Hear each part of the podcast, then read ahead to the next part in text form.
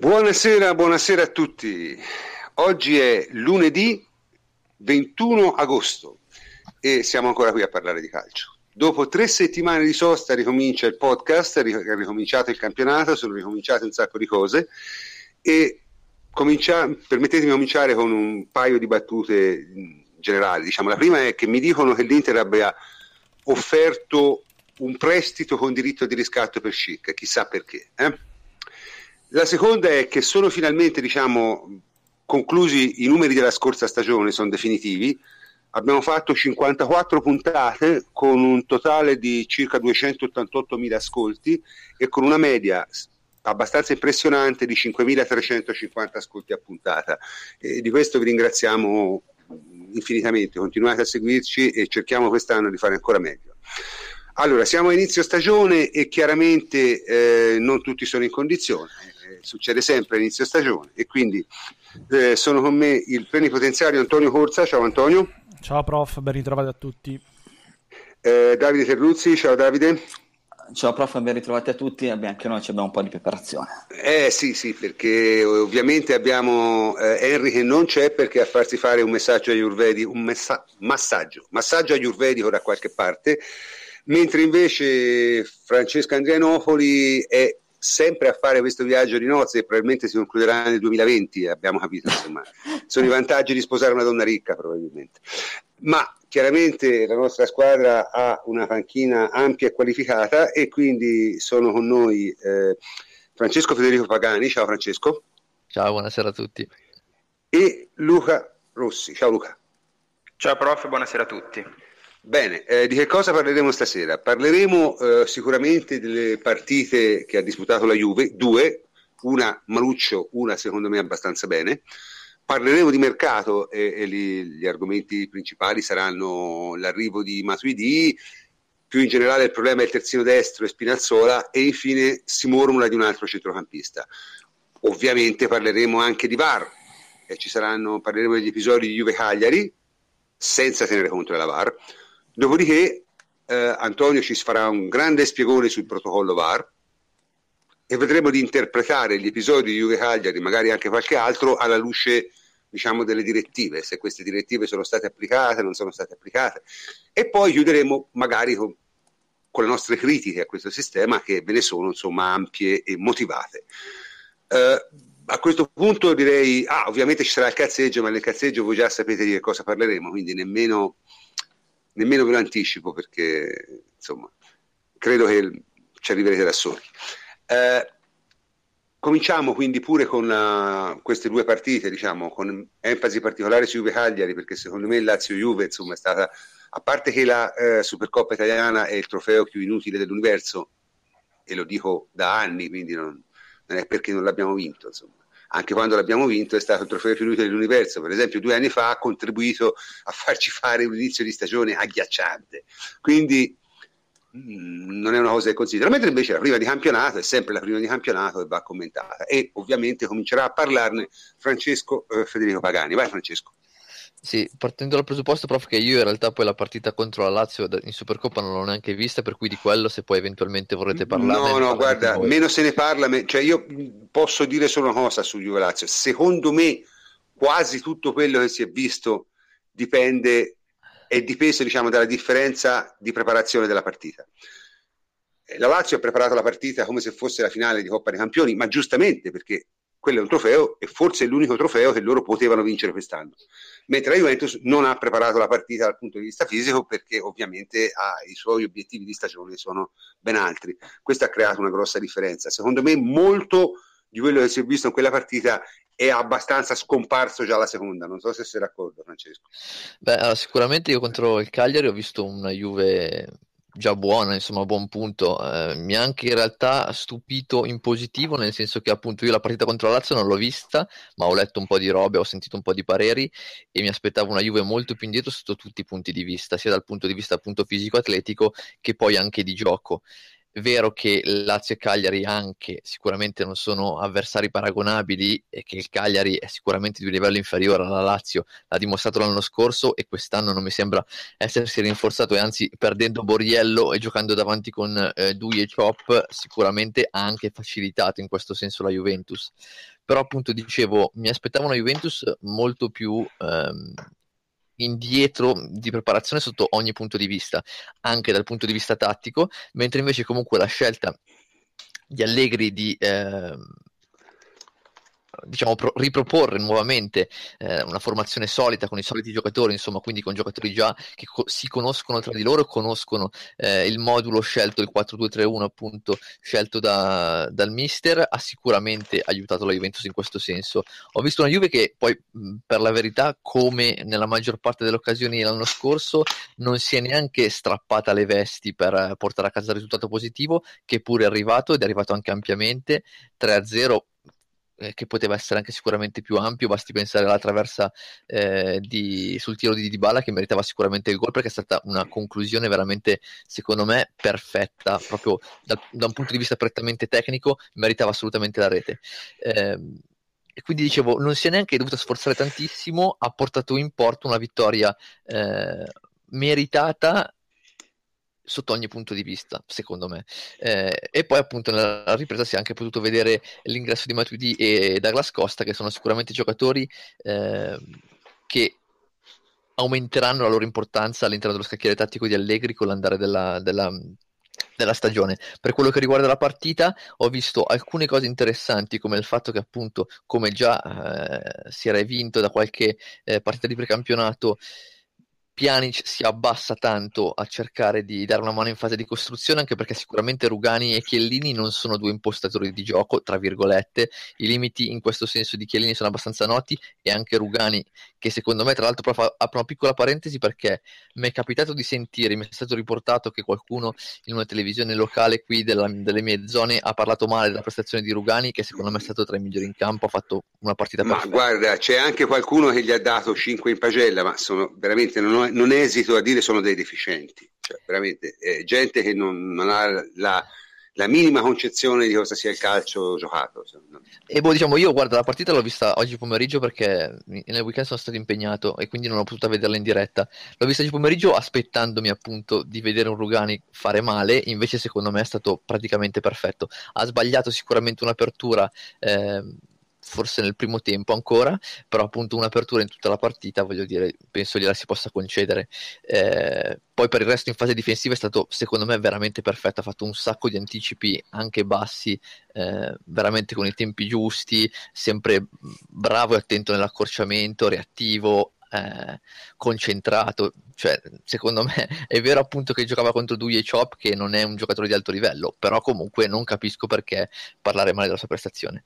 E poi ho notato anche come ehm, diciamo, lo sviluppo della costruzione bassa eh, portato dalla Juventus eh, si eh, sviluppa appunto spesso sulla fascia di sinistra, quindi con Alexandro che più esatto. i centrali e, e Licksteiner eh, appunto viene sollecitato molto. In questo mi ha ricordato, anche se è un parallelo che può sembrare eh, diciamo improprio perché fatto con un giocatore sicuramente di qualità inferiore, una squadra di qualità inferiore rispetto alla Juve, mi ha ricordato il Sassuolo di due anni fa che faceva uscire palla quasi sempre sulla destra con Versalico. Quindi c'è da capire se questa può essere una soluzione tattica che verrà riproposta spesso da Allegri o se comunque nel corso dell'anno eh, le cose cambieranno e beh, appunto si cercheranno nuovi equilibri, insomma. Sicuramente, secondo me, passando eventualmente a tre centrocampo, le cose potrebbero anche cambiare in questo senso, però poi si vedrà e ne parleremo. Ma io, io, personalmente non credo che passeremo a tre fissi. Io penso che, e poi ne parleremo quando parleremo del, dell'arrivo di Matuidi, che quello sia un, una variante tattica. Quello che a me è sembrato di notare, e vorrei per esempio che Davide mi, mi confortasse in questo, è che ovviamente quello che appare è che appena, appena il ritmo degli avversari cala lievemente, la Juve fa quello che vuole cioè, si era già visto pure nella partita con la Lazio, in cui gli ultimi 20 minuti la Lazio, secondo me sbagliando, aveva tirato Remi in barca pensando di aver vinto, immediatamente si sono trovati a prendere due gol. eh, col, col, Cagliari, finché il Cagliari ha avuto il fiato di correre, pressare, fare un po' di, di, di ha toccato diciamo, il vertice della sua parabola agonistica verso il trentesimo del primo tempo, ha, ha messo anche qualche volta in difficoltà. Dopo eh, è stata una partita veramente da allenamento. Il secondo tempo è stato un allenamento agonistico, c'è stato praticamente nulla. Te che ne pensi, Davide? Sì, concordo, prof, cioè, nel senso che penso che poi dopo il valore tecnico dei giocatori della Juventus ha, verrà sempre fuori nell'arco delle partite. Ehm, chiaramente ci sono in questo momento della stagione, che è appena iniziata, ma proprio eh, i, i, minuti successivi alla, all'alba siamo. Eh, ci sono delle difficoltà legate alla preparazione, a, a, qualche difficoltà tattica da superare, ma mm, quando le squadre, si è visto con la Lazio, si è visto con il Cagliari, smettono eh, di pressare alto, per esempio, e non riescono a mantenere la compattezza, la Juventus ha, fa più o meno quello che può e quello che vuole. Nel secondo tempo, eh, sinceramente, io tiro in porta della, della De Cagliari non me lo ricordo. Se devo essere sincero, a me quello che non è particolarmente piaciuto della partita con il Cagliari è stata um, le, le, sono stati i problemi che sono stati riscontrati nella, nel primo tempo in fase difensiva perché si sono prese alcune eh, azioni che, che, che è sempre meglio evitare. E lo so Davide, però non è neanche possibile pensare che, tu non, non, che gli avversari non giochino. Eh. Cioè, no, è... ma penso che sia qualcosa proprio che, eh, oltre alle difficoltà di, di, un giocatore, che è di Steiner, no? eh, è un qualcosa sul quale eh, bisogna stare un po' attenti a, a rifletterci perché coinvolge alcuni movimenti degli uomini sul lato forte che vanno troppo a collassare e poi dopo rischi di prendere delle giocate in centrale con gli uomini che arrivano a rimorchio. Questo è un qualcosa che la Juventus soffre e secondo me può anche spiegare la ragione per la quale ehm, Allegri sta cercando di passare a tre. Perché secondo me, io non credo che sarà un modulo base, come hai detto tu prima, però il fatto che eh, appena potuto lui è passato a 3 col Cagliari ha, ha buttato dentro Matuidi subito che è una cosa che non ha mai fatto con i giocatori eh. sì vabbè però Matuidi non è, non è un eh, cioè, è un giocatore che... è un giocatore internazionale e quindi l'ha buttato dentro e subito c'aveva comunque la, la, la curiosità anche la voglia di vederlo potrebbe essere mh, il modulo difensivo, qualcuno ha detto, no? l'anno scorso si proteggeva mettendo la difesa 3, adesso passa con il centrocampo a 3. Io penso sia più una soluzione di quel tipo, sai, perché secondo... Allora, ora io non ne voglio parlare adesso, però ha introdotto l'argomento e quindi dico quello che avrei detto più tardi. Eh, l'anno scorso lui ha provato a giocare a tre con i giocatori che aveva e non gli è mai riuscito. E quindi eh, ha trovato quest'altro sistema. Ora, quest'altro sistema di gioco, secondo me, è molto migliore del centrocampo a 3. Mi piace molto di più a me, lo trovo molto più interessante sia dal punto di vista tattico sia come soluzioni offensive.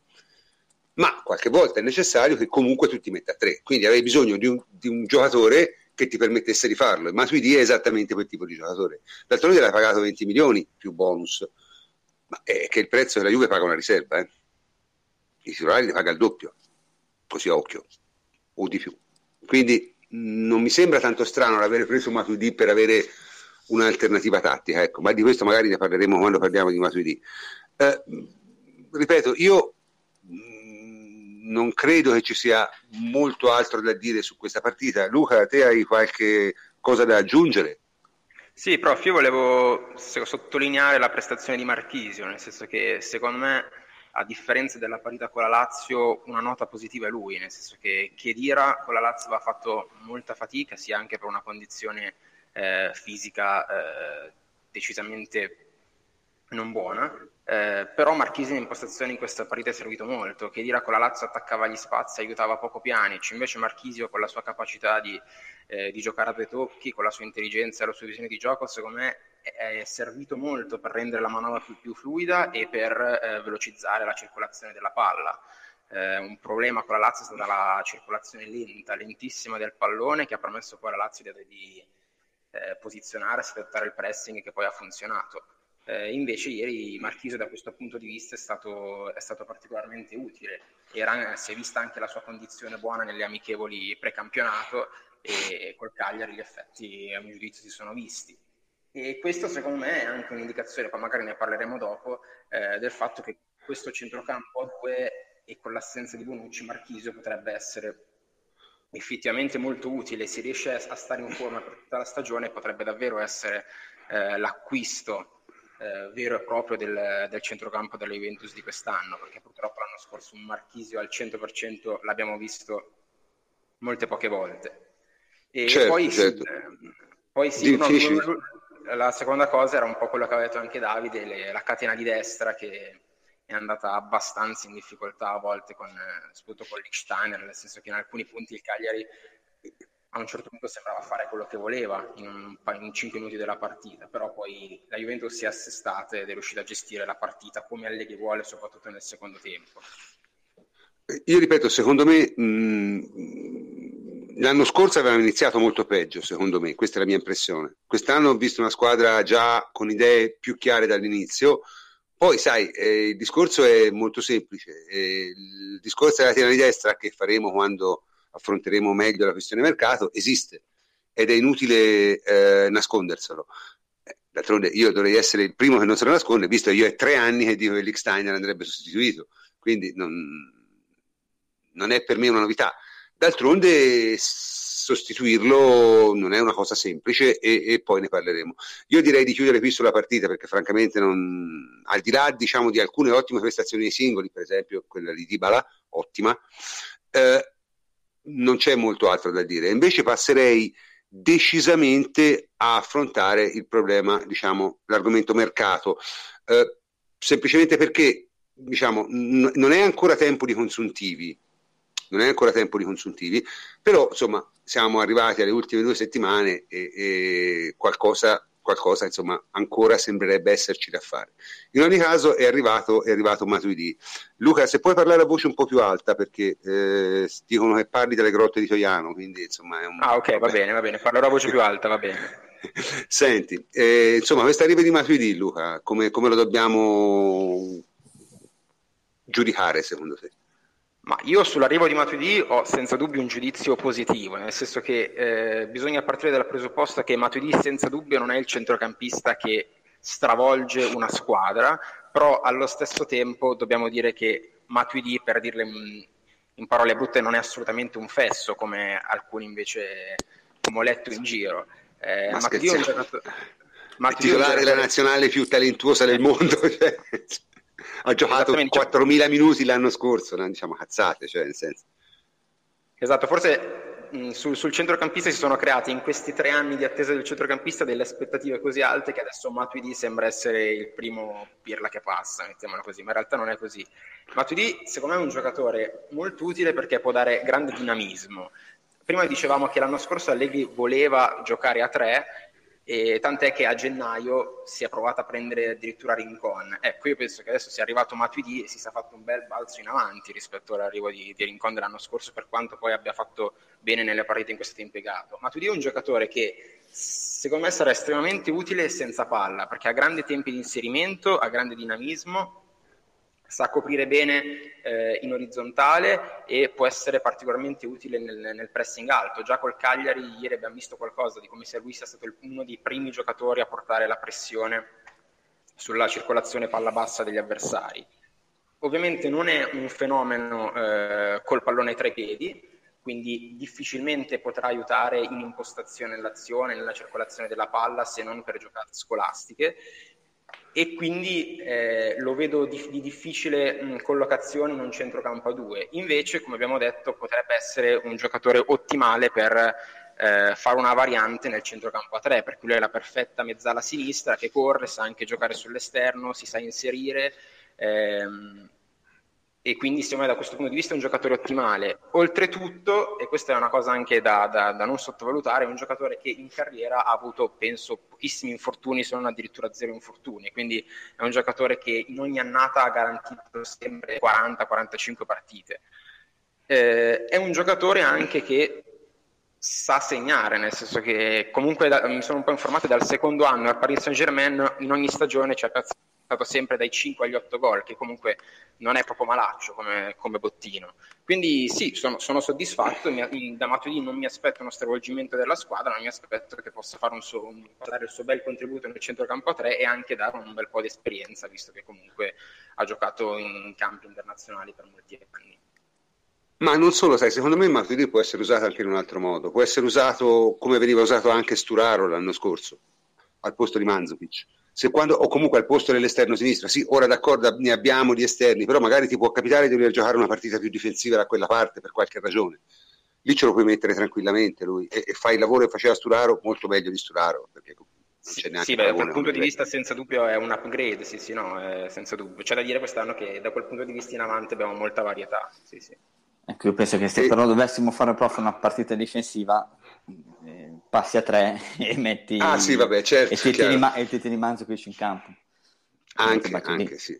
oppure metti un altro attaccante al posto di Manzovic tanto ne hai quest'anno sì, ah, perché poi è una cosa molto buffa. di attaccanti che possiamo invitare delle Guarda, però il problema è, qui bisogna anche chiedersi una cosa, perché noi abbiamo discettato sul mercato tutta l'estate, no? E purtroppo anche noi, ognuno di noi ha la sua idea e ognuno di noi pensa a una sua idea di come dovrebbe giocare la squadra, di che giocatori dovremmo comprare. Però se uno fa un ragionamento, l'anno scorso la Juve dov'è che ha perso la Champions League, la finale di Champions League? Non l'ha persa, secondo me, per la difesa, non l'ha persa per il centrocampo, l'ha persa per mancanza di alternative davanti. Perché l'anno scorso, te non avendo alternative davanti, sei stato costretto a far giocare sempre gli stessi giocatori e non avevi modo di cambiare la partita se la dovevi cambiare tra l'infortunio di Piazza e il fatto che eri corto, davanti non, avevi, non potevi cambiare. Quindi, alla fine, forse il fatto che si siano concentrati sul, sul reparto offensivo non è del tutto sbagliato e ancora secondo me non è finita lì. Cioè, mm, sì, cioè, prof, ma, ma eh, basta vedere comunque i cambi che sono stati fatti nella partita con, uh, con Cagliari. Allora, eh, non parliamo della partita con la Lazio, perché secondo me è una cosa da dire. Eh, Allegri troppe volte, cioè, no, troppe volte no, ha la tendenza a, a effettuare i cambi in ritardo. Ok, parte chiusa parentesi. Però se uno va a vedere i cambi che sono stati fatti con il Cagliari, vede i giocatori che sono entrati, fa il paragone con quelli che sono subentrati eh, nella finale di Champions League e l'idea di come eh, la rosa della Juventus eh, sia numericamente e anche da un punto di vista qualitativo migliore rispetto alla scorsa stagione. Ed è il, mh, mm, quello che ha imparato la Juventus da, da, una stagione che è stata eccellente è questo, cioè quello di avere un, molte più soluzioni davanti, averne anche a centrocampo, perché comunque a centrocampo l'anno scorso avevamo due giocatori più uno che va reduce da un'operazione e poi dopo c'era mh, mm, poca roba obiettivamente perché avevi Rincon, Liminai e Sturaro ok? Sì, sì, no, quest'anno ma... eh, Marchese sta meglio, è arrivato Matuidi Betancourt è un giocatore che dimentichiamo ma io Betancourt non lo trascurirei eh, secondo buono. me cioè, e quindi già anche a centrocampo siamo molto di più il, il eh, che ne parleremo poi dopo il problema attuale secondo me della Juventus è il terzino destro Punto.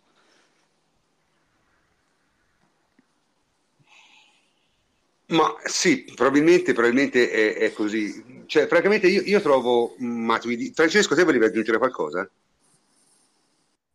Francesco?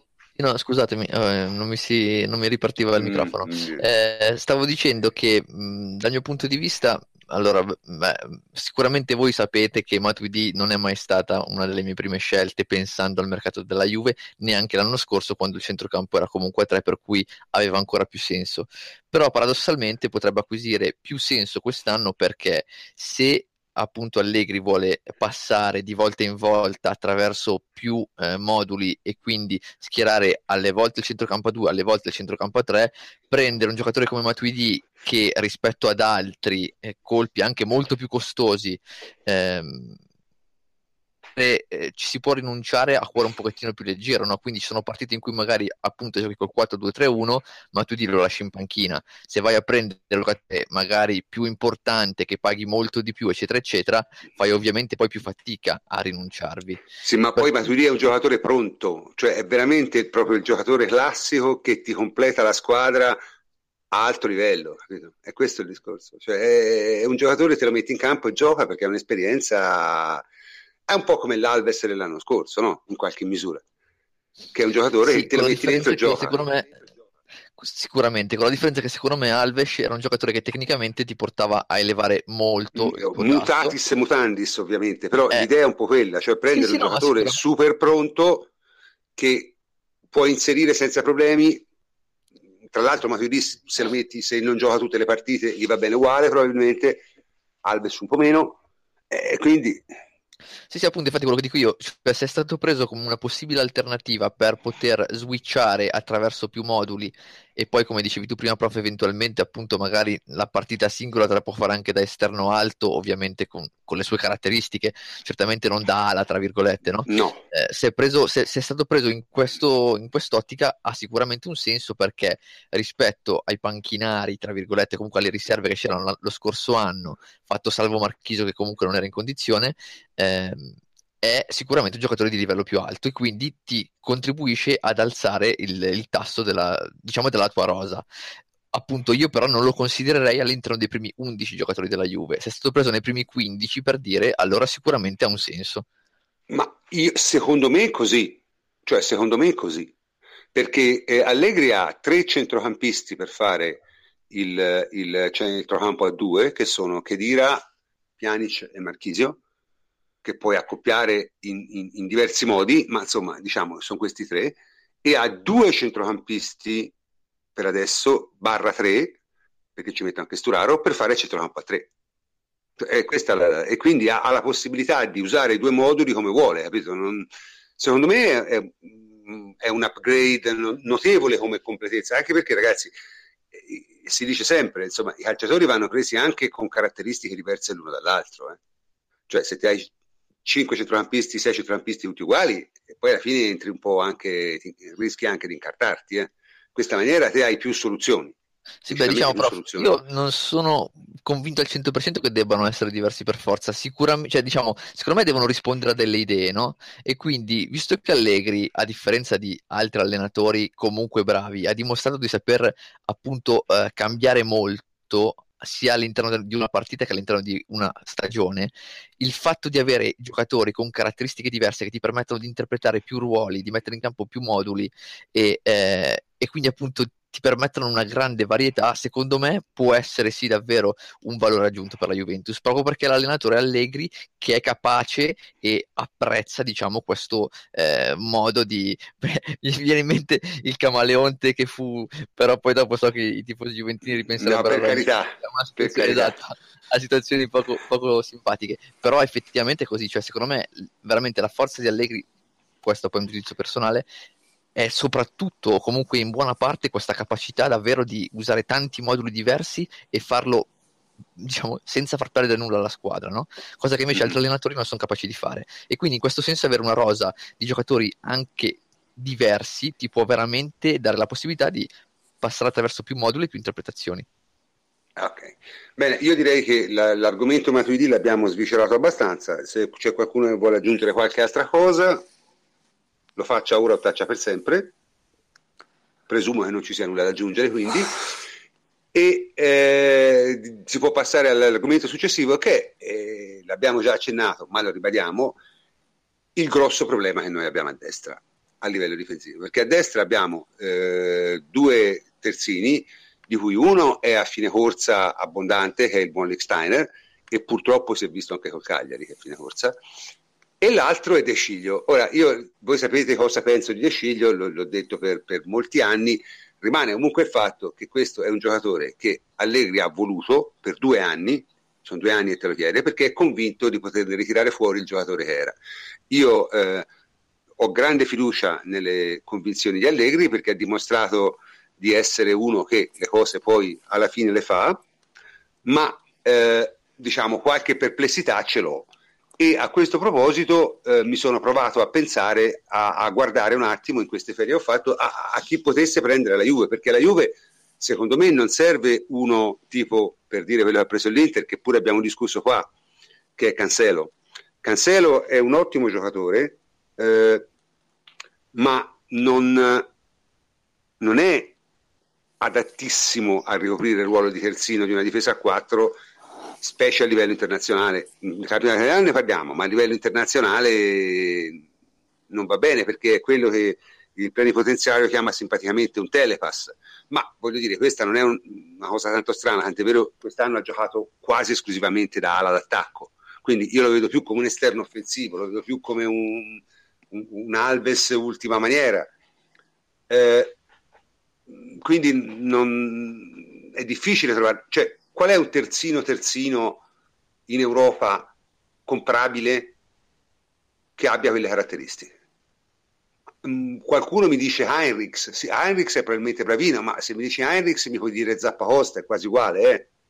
cioè a parte, a parte scherzi, perché non sai veramente se Heinrich ti può fare un campionato migliore di Zappacosta. Eh, certo, Carvajal sarebbe un bel lavoro, però non te lo daranno mai, giustamente, perché giocatori di quel genere lì sono rari. E se giochi col 4-3-3 o col 4-2-3-1, quei giocatori lì ti servono. E quindi è anche, è anche, un problema. Si parla molto di Spinazzola. Eh, Spinazzola sicuramente a questo punto direi che arriverà alla Juve, è un destro, te- teoricamente può giocare a destra, ma è un altro che non è un terzino. Quindi questo problema, secondo me, esiste. E voi avete, avete qualche idea, Davide? C'hai qualche idea? Te? Sì, allora qualche idea ce l'ho. Allora, mh, mm, riascoltando anche quello che avevamo detto due mesi fa, quando parlavamo di De Ciglio, cioè, allora, mh, mm, il fatto è che eh, De Ciglio va bene come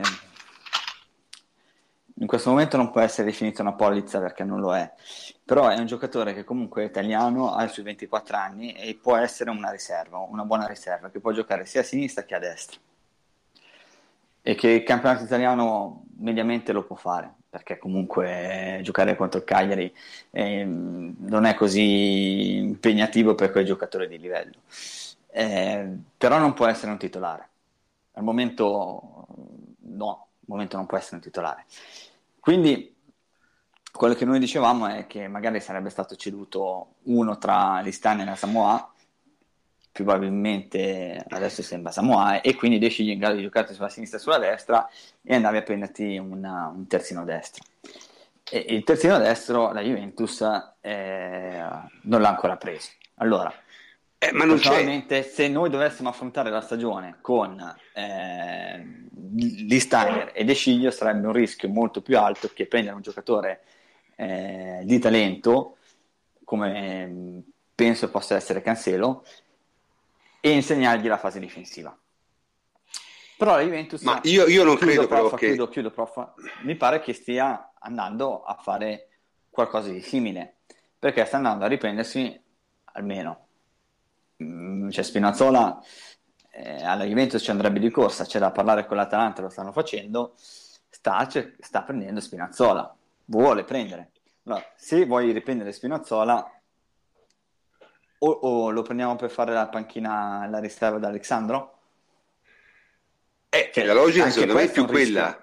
Eh, però comunque, secondo me, tu avresti sempre un buco grosso sulla destra.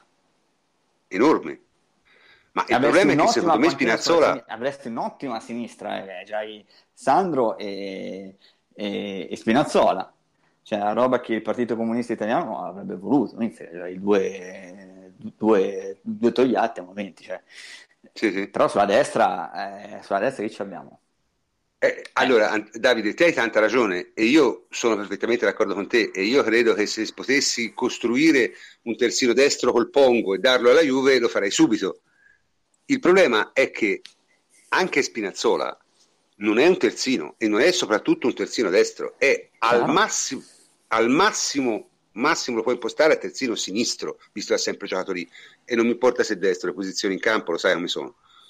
Eh, mi sembra a me altrettanto rischioso di giocare con, con, con Spinazzola e, e, perché l'alternativa sarebbe chiaramente vendere a Samoa a quel punto, mettere De Sciglia a sinistra come riserva di Alessandro, mettere a quel punto però Spinazzola titolare a destra terzino? Cioè, ragazzi, non scherziamo, nel senso, non, non esiste al mondo, non esiste al mondo. Eh, cioè, è un giocatore che magari nel tempo può imparare a giocare a destra da, da fare il terzino, ma mai il terzino difensivo, cioè può imparare a essere un terzino, eh, lo so, però te non puoi, ora si ritorna al solito discorso, puoi giocare con due terzini che in realtà sono due ali, Alexandro da, da una parte può giocare, ma Alexandro è un giocatore di categoria superiore, è chiaro? Eh, cioè, Alexandro è un giocatore per ora di categoria evidentemente superiore a Spinazzola e quindi magari ti puoi permettere di giocare con uno come lui che non ha diciamo nella difesa, anche se difende abbastanza bene, la sua caratteristica, la sua caratteristica migliore. Per me sì, eh, prof, in teoria puoi giocare anche con due terzini offensivi, che non... Cioè, vedo tante squadre in Europa che ci scusa, giocano scusa, con due terzini offensivi.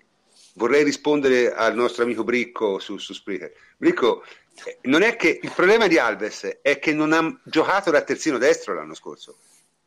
Eh, cioè, la Juve ha giocato 59 partite l'anno scorso. Alves da terzino destro ne ha giocate 12. Quelle altre 47 le hanno fatte Licksteiner e Barzagli. E questo è il problema. Cioè, Alves non ha giocato da terzino destro. È inutile dire se dovevamo tenere Alves, non è un terzino destro. E nello schema attuale della Juve farlo giocare da terzino destro, secondo me, era abbastanza pericoloso. E secondo me non era d'accordo nemmeno tanto lui a giocare a quel modo. Ecco e dire sì adesso ci avrebbe giocato, insomma no, non ci avrebbe giocato, non ci ha giocato l'anno scorso, non ci giocava nemmeno quest'anno. Se rimaneva Alves te non compravi uno a destra, quindi probabilmente non compravi Bernardeschi. Chiaro? Perché Douglas Costa lo mettevi a sinistra, e, e, però Bernardeschi non lo compravi se rimaneva Alves.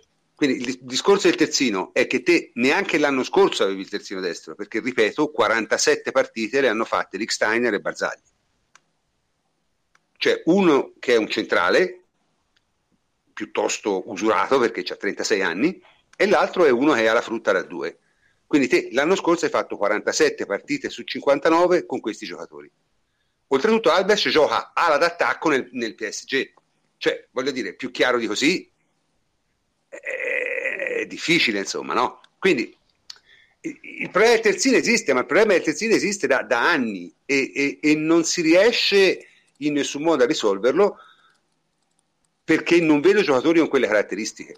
E te Davide dici che, che, che, si può giocare con due terzini offensivi, ma io non credo che la Juve possa giocare con, con Alexandro e Spinazzola, francamente. Lo trovo estremamente complesso uno schema che, che, coinvolge questi due giocatori insieme in campo. Può darsi che mi sbagli, te Luca che ne pensi? Ma prof, io sono d'accordo con Davide, nel senso che nel caso in cui arrivi Spinazzoli, io sinceramente proverei a impostarlo come, come terzino destro. Ovviamente immediatamente non, non, lo può fare perché per una questione di, di, caratteristiche, per una questione di dove ha giocato in questi anni, lui a giocare terzino destro non ci è abituato. Però faccio un altro discorso, nel senso che eh, mi, mi pongo la domanda, ne vale la pena oppure no? Nel senso, al momento noi come terzini destri abbiamo due giocatori che più o meno sappiamo quello che ci possono dare, poco in ambito europeo rispetto a quello che noi vorremmo da un terzino destro. E quindi mi dico forse vista la nostra situazione a destra potrebbe va- valere la pena provare a impostare Spinazzola come terzino destro e perché comunque sarebbe quello che avremmo fatto lo stesso se ci fossimo, fosse arrivato Cancelo, giocatore che comunque anch'io avrei apprezzato fosse venuto alla Juve, cosa che dovremmo fare se in un'ipotesi eh, si volesse portare quadrato terzino destro. Comunque, dato che c'è una penuria di terzini destri forti da poter prendere in Europa, io se arriva Spinazzola proverei a impostarlo come terzino destro vista la nostra situazione in quel ruolo. Cioè, secondo me è un discorso che ne vale la pena per quel che abbiamo in quel ruolo lì al momento sinceramente. Non lo so, io personalmente ritengo che faresti prima impostare quadrato terzino, eh? visto che l'ha già fatto. Questa oh, è la mia ritorniamo al mio vecchio Cioè, se proprio, sei, se proprio vuoi un terzino, diciamo, ala, un terzino d'attacco, allora un po' sta quadrato. Ha pure giocato in quel ruolo. Se vuoi ha un fatto un campionato capro, intero. Ha Io- io fatto un sarei- campionato io- intero in quel ruolo. Cioè, Io sarei mm, d'accordo anche a postare quadrato, sì, senza dubbio. E allora potrebbe difficoltà. pure avere un senso, imposti quadrato, metti, però insomma si rimane al solito discorso. Io, io credo che la Juve avrebbe bisogno di un terzino e nessuno di questi giocatori è un terzino. Eh, questo è il vero problema. Eh, e, e purtroppo in giro per il mondo non ne vedo. Non ne vedo. però ce Ma- n'era uno di terzino che poteva andare bene. Chi era? Beh, Danilo era sicuramente uno che... Danilo, Danilo, sì. Danilo, Poi sì. dopo quando magari sentiamo anche Francesco su, su Spinazzola, perché so che conosce molto meglio di noi il giocatore. Certo, certo, infatti era, era- poi era il dopo c'è- prossimo, era il prossimo Magari c'è, richiamo. c'è- c'è Antonio con eh, qualche giocatore francese. No, c'erano Ma dei, il dei buoni dei buoni francese c'è c'erano. c'è Sidibè, però anche Sidibè è un terzino offensivo e comunque in ogni caso non te lo vendono mai perché non possono vedere tutta la squadra. Lì, Eh, quindi- cioè, se- sinceramente, se devi giocare con due terzini di spinta, eh, probabilmente è meglio passare con un centrocampo a tre.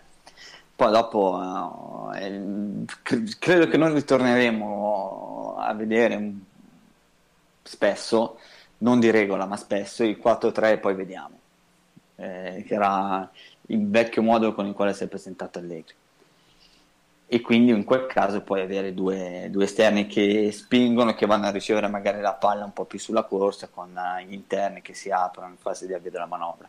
Questa è una, mia idea perché è qualcosa che Allegri ha sempre fatto e come insegna Henry, eh, Allegri alla fine è abbastanza prevedibile, nel senso che come qualsiasi allenatore alla fine cerca di ritornare su quelli che sono i propri principi e le, e le sue idee. No, vabbè, ora diciamo Henry non ti può rispondere perché sta finendo il suo massaggio ayurvedico, quindi eh, diciamo, eh, sarà sicuramente in difficoltà a questo punto.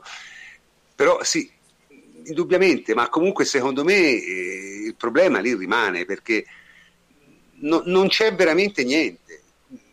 Non, non- non esiste, c'è davvero zappacosta cioè, a questo punto, veramente. N- non c'è nulla. Cioè, non, non è un ruolo che in questo momento ha una grande varietà di interpreti. Lo stesso Danilo non è che sta facendo benissimo, mi dicono. Quindi, insomma, non lo so, non lo so. Vediamo, vediamo cosa succede. Magari veramente De Sciglio ci stupisce, eh, speriamo. Eh, fatto sta che questo discorso su Spinazzola a me mi sembra più che loro cerchino Spinazzola per vendere a Samoa, che ha offerte, da, si sa che la- diciamo, hanno un accordo fatto col, col, credo col Galatasaray e, e allora avrebbe senso perché eh, vabbè, vendi a Samoa eh, ci fai un po' di soldi perché non lo regali e ringiovanisci mettendo uno dei tuoi Spinazzola e va benissimo. Ma eh, non risolve il problema a destra secondo me. Cioè io sono disposto a scommettere abbastanza che se te prendi Spinazzola a Samoa va al Fenerbahce. A destra la, la tragedia è che io temo che loro pensino di rimanere così. Eh, Francesco, te che ne pensi? Ma eh, io penso beh, che mh, diciamo, sono d'accordo con voi. e L'ultima volta che ero intervenuto nel podcast l'avevo detto che appunto il problema secondo me della fascia destra della Juventus, come può essere poi in realtà di un po' tutte le squadre, è appunto il fatto che ci sono veramente pochi eh, terzini destri di alto livello, no? E per cui è chiaro che Ma anche di medio livello, questo è il problema. Sì, beh, diciamo, è chiaro che poi dopo comunque se tu vuoi andare sul mercato e comprare un terzino destro di sicuro affidamento per pensare di competere ancora per la Champions League, fai fatica a trovarne per non dire che non ne trovi. Per cui è chiaro che poi devi, devi ricorrere ai piani B.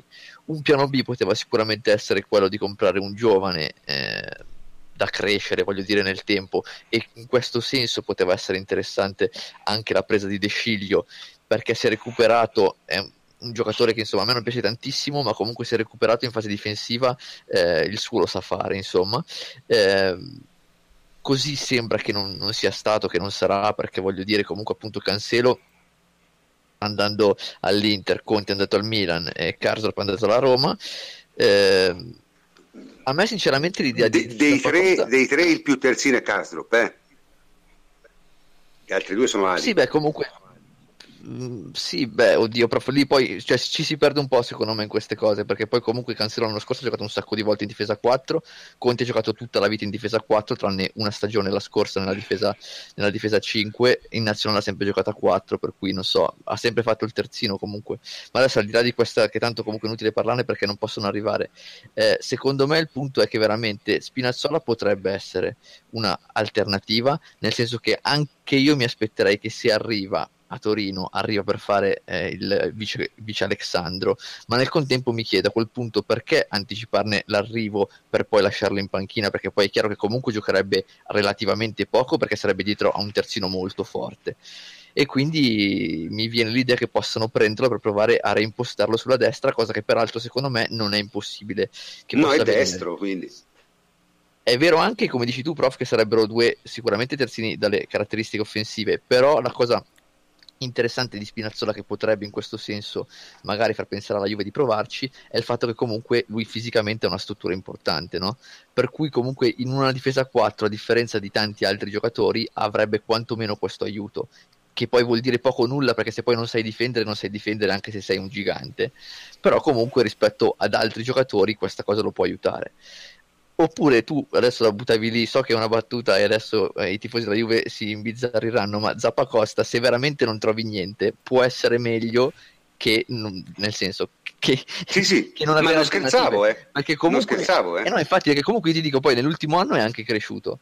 E poi, appunto, cioè, se comunque giocatori di alto livello non ce ne sono, boh, non lo so. Meglio di questo Rick Steiner, visto nell'ultimo anno, secondo me Zappacosta potrebbe essere anche se Zappacosta è un nome che ho lanciato io così, eh, non c'è assolutamente alcuna no, no, idea. So. No, no, ma però ti dico, l'avrei fatto io se non l'avessi fatto tu, prof. Per cui, cioè, ti ripeto, visto che comunque cioè, non hai capito il caffù per dire di andare a prendere che sai che è un giocatore di altissimo esatto. livello, piuttosto che Zambrotta, piuttosto che non lo so. E quindi, boh, Zappacosta comunque in Italia resta uno dei migliori, o se volete, meno peggio, però comunque uno dei migliori. Sì, sì, no, no, ma avevo appunto fatto questo nome, diciamo assolutamente non a caso, insomma. No, guarda, prof, eh, sì, sì. meglio di quello che è al momento, cioè meglio di Steiner, con tutto il bene rispetto che si può volere, perché poi dopo è sempre no, brutto trattare i giocatori veramente mal messo. dei vecchi stracci da buttare via. Eh, però oggettivamente è a fine corsa. Eh, è meglio esplorare il terzino a destra. Eh. Cioè, eh, c'è, anche questa, c'è anche questa opzione, c'è anche questa opzione. C'è anche questa opzione. Sturaro effettivamente può fare il terzino destro perché ha mh, mm, non crossa peggio di Licksteiner, eh, difensivamente secondo me sa difendere, lo puoi anche reimpostare a terzino destro abbastanza bloccato, però voglio dire, non lo so, anche questi sono, sono, sono esperimenti, insomma, sono esperimenti da, eh, da Juve, capito? Non sono esperimenti da Juve questi. Cioè, Juve dovrebbe avere un, un titolare, diciamo, titolare. Eh. Mi hanno proposto anche altri nomi, Riccardo Pereira, c'è Cedric, che è un altro che fa il terzino destro nel... dove lo fa Cedric? Uh, Southampton.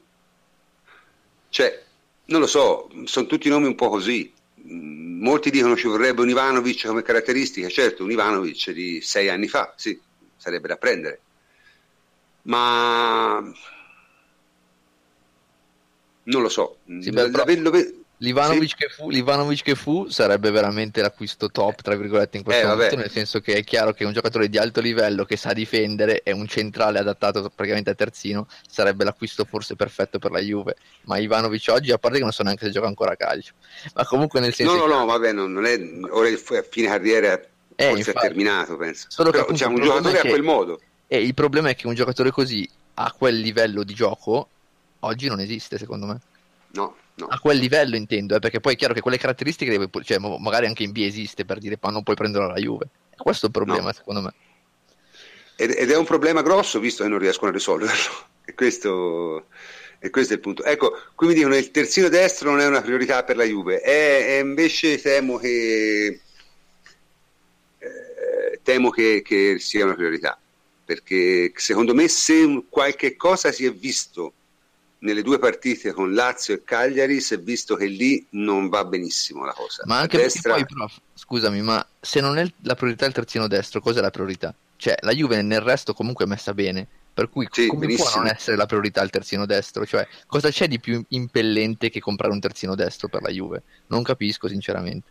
Neanche io, però evidentemente, cioè, se la soluzione è Spinazzola, io ho qualche perplessità, ecco.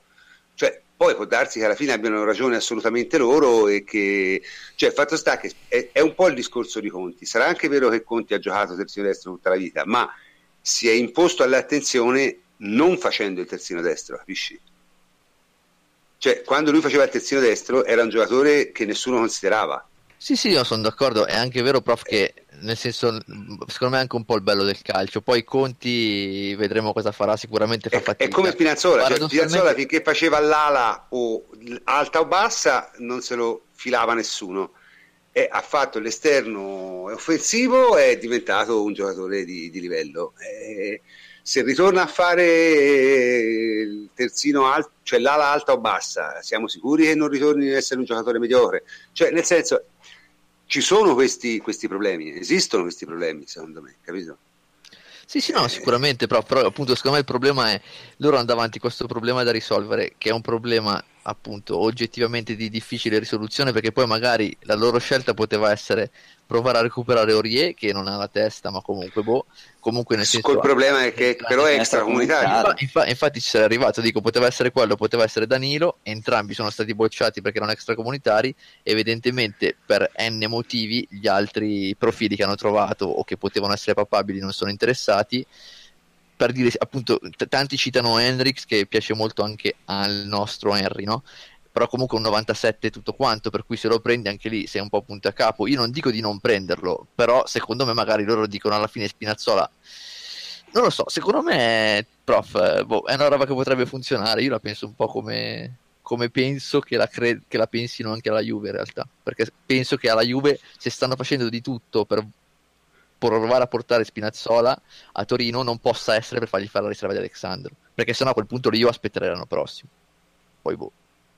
Va bene, diciamo che abbiamo eh, es- mm, esaurito abbastanza il, il uh, discorso diciamo, mercato. Davide, due parole su questo discorso dell'altro centrocampista, ma proprio due perché abbiamo una lunga pagina sulla VAR e siamo già abbastanza lunghi. Beh, cominciamo con una, la notizia che è circolata nelle ultime 24 ore, no? quella di Marchisio mm. al Milan. Io eh, capisco che in questo momento c'è la psicosi, no?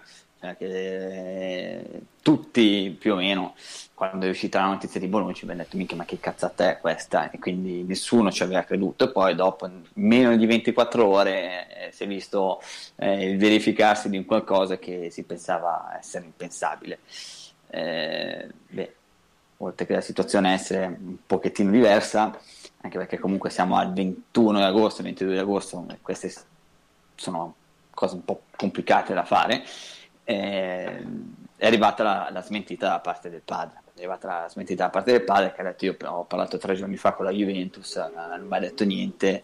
Eh, Claudio è considerato un titolare, quindi sì, punto, il, ragazzo vuole, cioè, eh, il, ragazzo vuole, restare, la Juventus non lo vuole vendere, punto.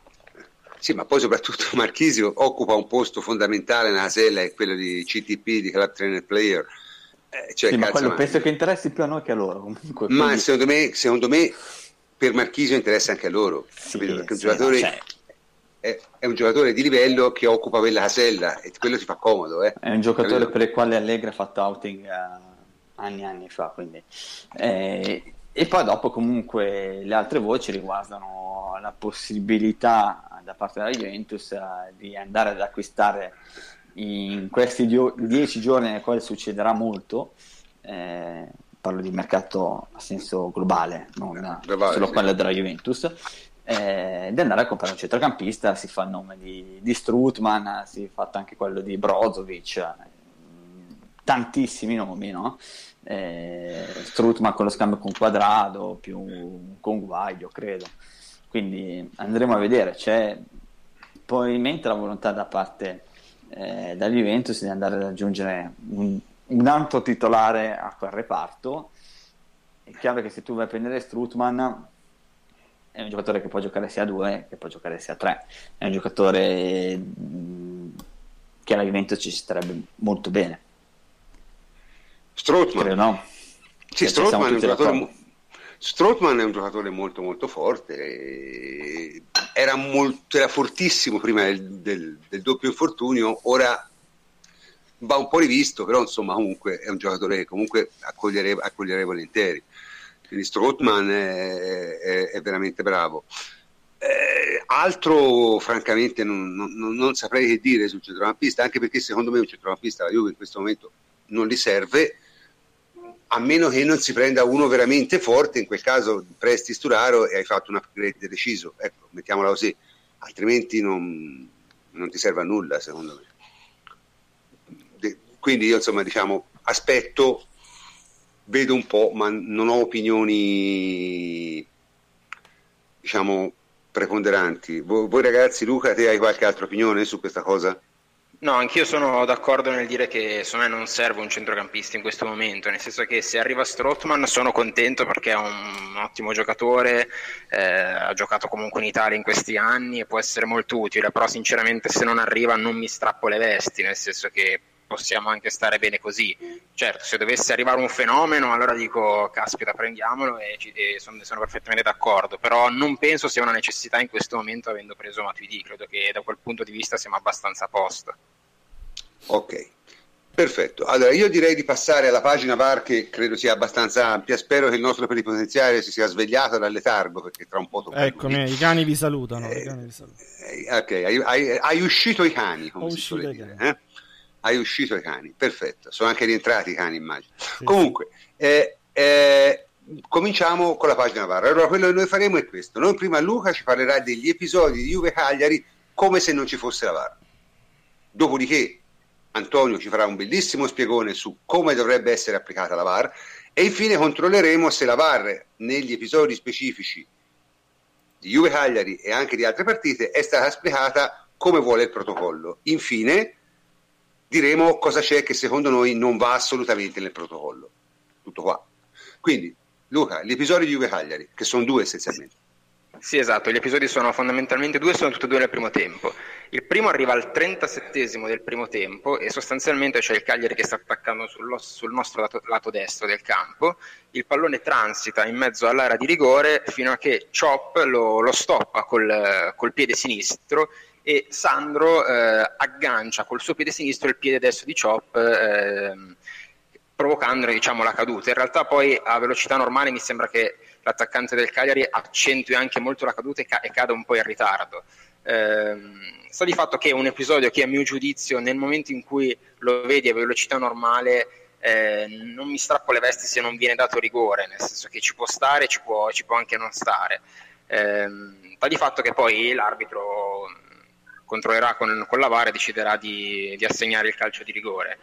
Eh, invece il secondo episodio arriva nel, nell'occasione del secondo gol della, della Juventus e eh, troviamo un lancio di, di Pjanic spettacolare che, prende, che viene ricevuto da Dybala che parte in posizione regolare e che eh, stoppa con il, con il petto e però se, si è discusso diciamo, se l'abbia effettivamente stoppata col petto oppure se l'abbia stoppata con il, con il braccio. A velocità normale effettivamente si può cadere in errore, nel senso che il dubbio allo spettatore eh, può venire se l'abbia stoppata effettivamente col, col braccio oppure col petto.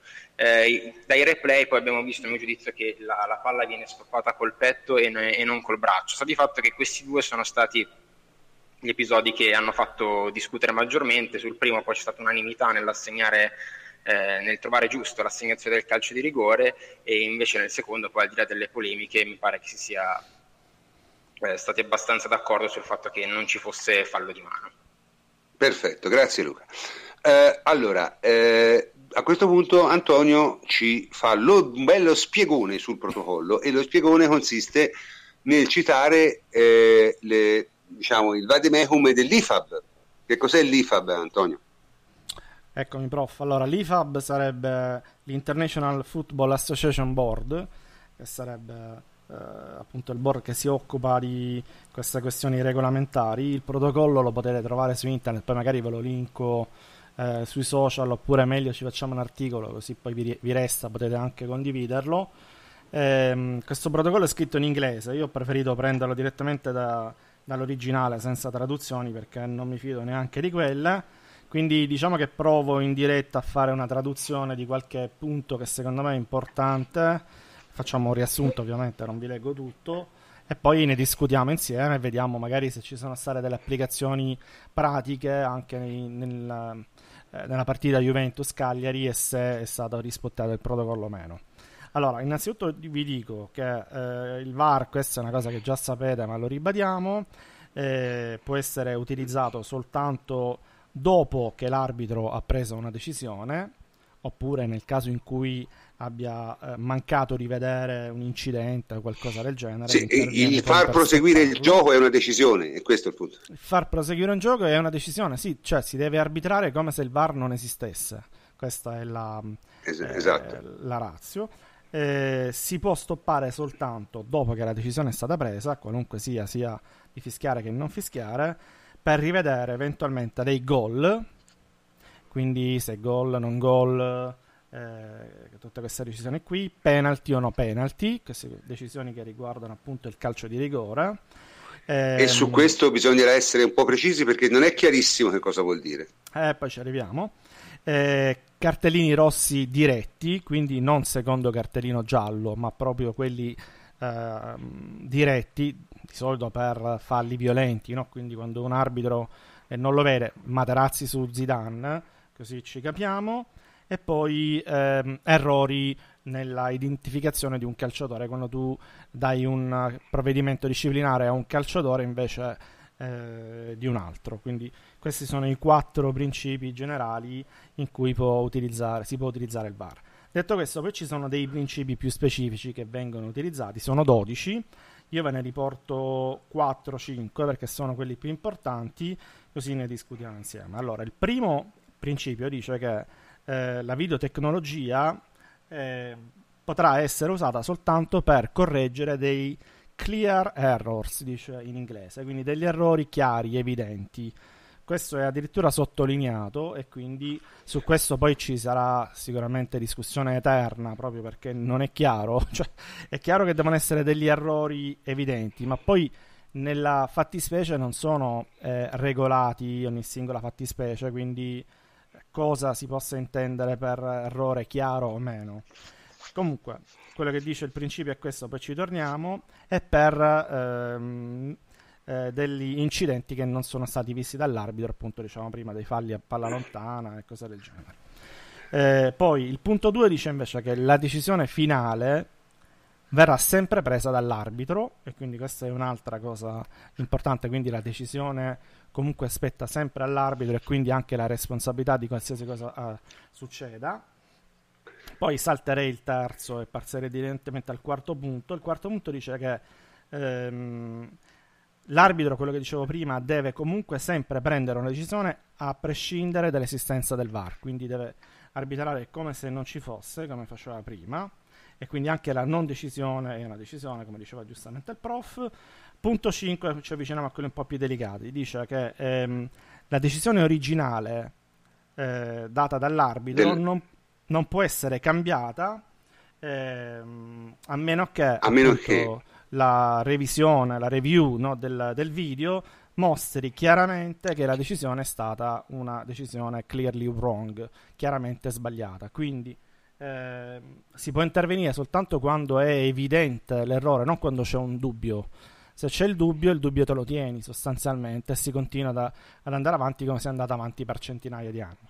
Quando invece c'è un errore eh, evidente, clamoroso, che ehm, le, ehm, la review delle immagini ehm, evidenzia in maniera netta, allora si può intervenire.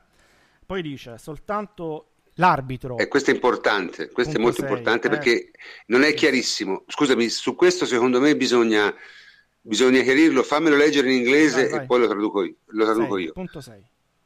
Punto 6. Only the referee can initiate a review tradotto testualmente, solo l'arbitro può iniziare una revisione. Uh-huh. The VAR and the other match officials, quindi la VAR e anzi il VAR e Gli gli, altri, degli arbitri, gli altri assistenti, quindi tutti quelli che sono coinvolti in qualche modo, eccetera. guardialine, quarto uomo, eh, pos- can only recommend a review to the referee. Possono solo raccomandare una revisione. Cioè, gli, pos- gli possono solo dire, eh, secondo noi sarebbe da rivedere, ma è l'arbitro che decide se rivedere o no. Sì, tradotto Chiaro? può anche rifiutarsi, eh? Esatto, Se tradotto può anche dire non l'ho di visto bene, non mi rompete o cioè, l'idea è bene. l'idea dicono guarda forse hai sbagliato, non ho visto bene, non mi rompete i coglioni. Ecco, que- Esatto, cioè, esatto. l'arbitro può dire anche questo. Sì, sì, esatto, perfetto. è chiaro?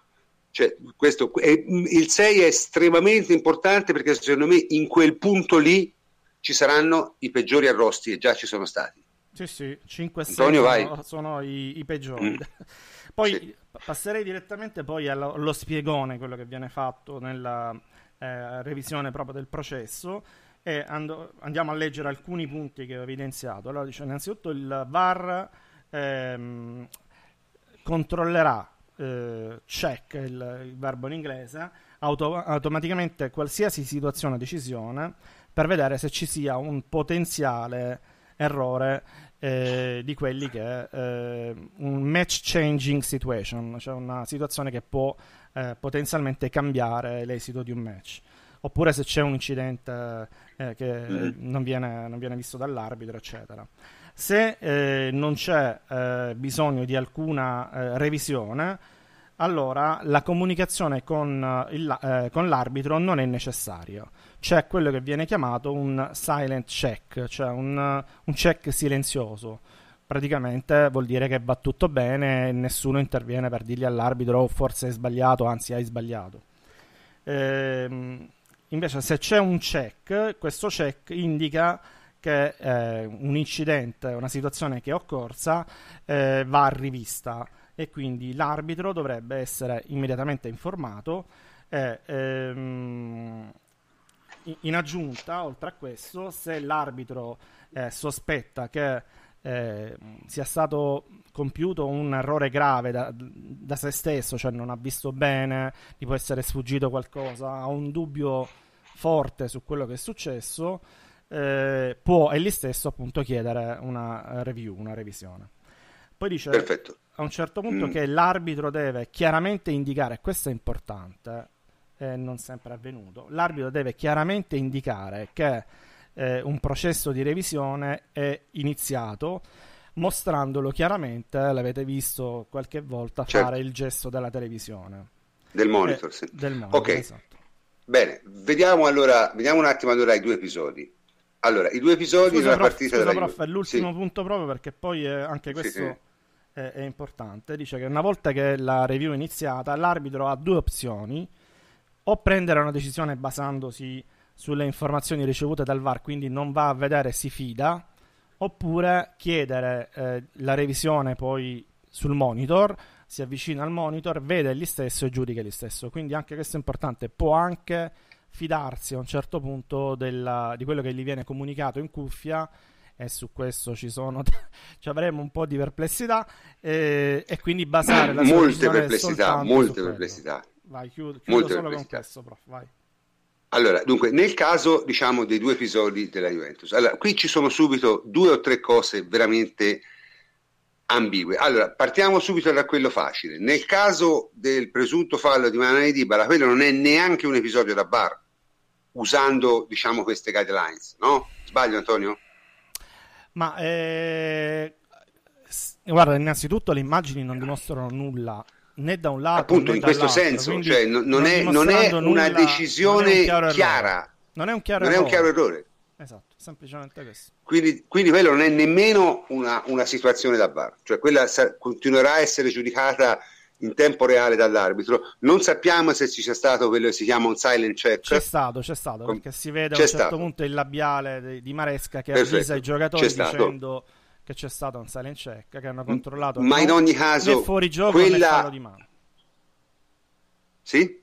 Dico, dice Antonio? né fuori gioco né fallo di mano, dice a un certo punto Sì, sì, Maresca ai certo, certo. giocatori, quindi c'è stato il silent Perfetto, perfetto. Comunque, in ogni caso, sul rigore lì veramente siamo al limite, secondo me, dell'interpretazione, perché bisogna capire bene che cosa vuol dire penalty no penalty. Allora, faccio subito un esempio. Una decisione su un fallo, dopo che te non hai fischiato, è una decisione che non puoi prendere con immagini rallentate, perché non ti diranno mai l'intensità del fallo, non ti faranno mai capire se l'attaccante hai accentuato, non ti faranno mai capire se ha simulato.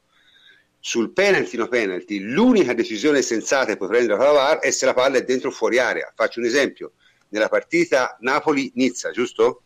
Sì. Sì. È stato, dato, è stato dato un rigore due metri fuori area, quello è un caso in cui la VAR, che non c'era lì, eh, quindi, mh, però è il classico esempio in cui la VAR, il VAR scusate, dovrebbe intervenire, perché quello è un chiaro errore, cioè ti hai dato un rigore eh, quando il fallo è avvenuto nettamente, nettamente, cioè non nei pressi, nettamente fuori area. Quella è una penalty no penalty decision accettabile. L'interpretare un fallo riguardando l'azione con la moviola, quando ti hai già deciso in un modo, secondo me è al limite del pericolo. E spiego perché. Allora, dico la mia opinione e poi, come sempre, eh, vi lascio liberi di scatenarvi nel resto. Il vero problema di questo processo è che una volta che te hai detto a un arbitro che c'è qualcosa che non va in una decisione da rigore, l'arbitro ha troppo tempo per pensare. E se questo sistema può funzionare in un mh, paese anglosassone o nordico, in un paese come l'Italia, questo è conduttivo di casini immensi. Per quale ragione? Perché bisogna capire bene che cosa vuole un arbitro italiano. Cioè, un arbitro italiano vuole essenzialmente due cose.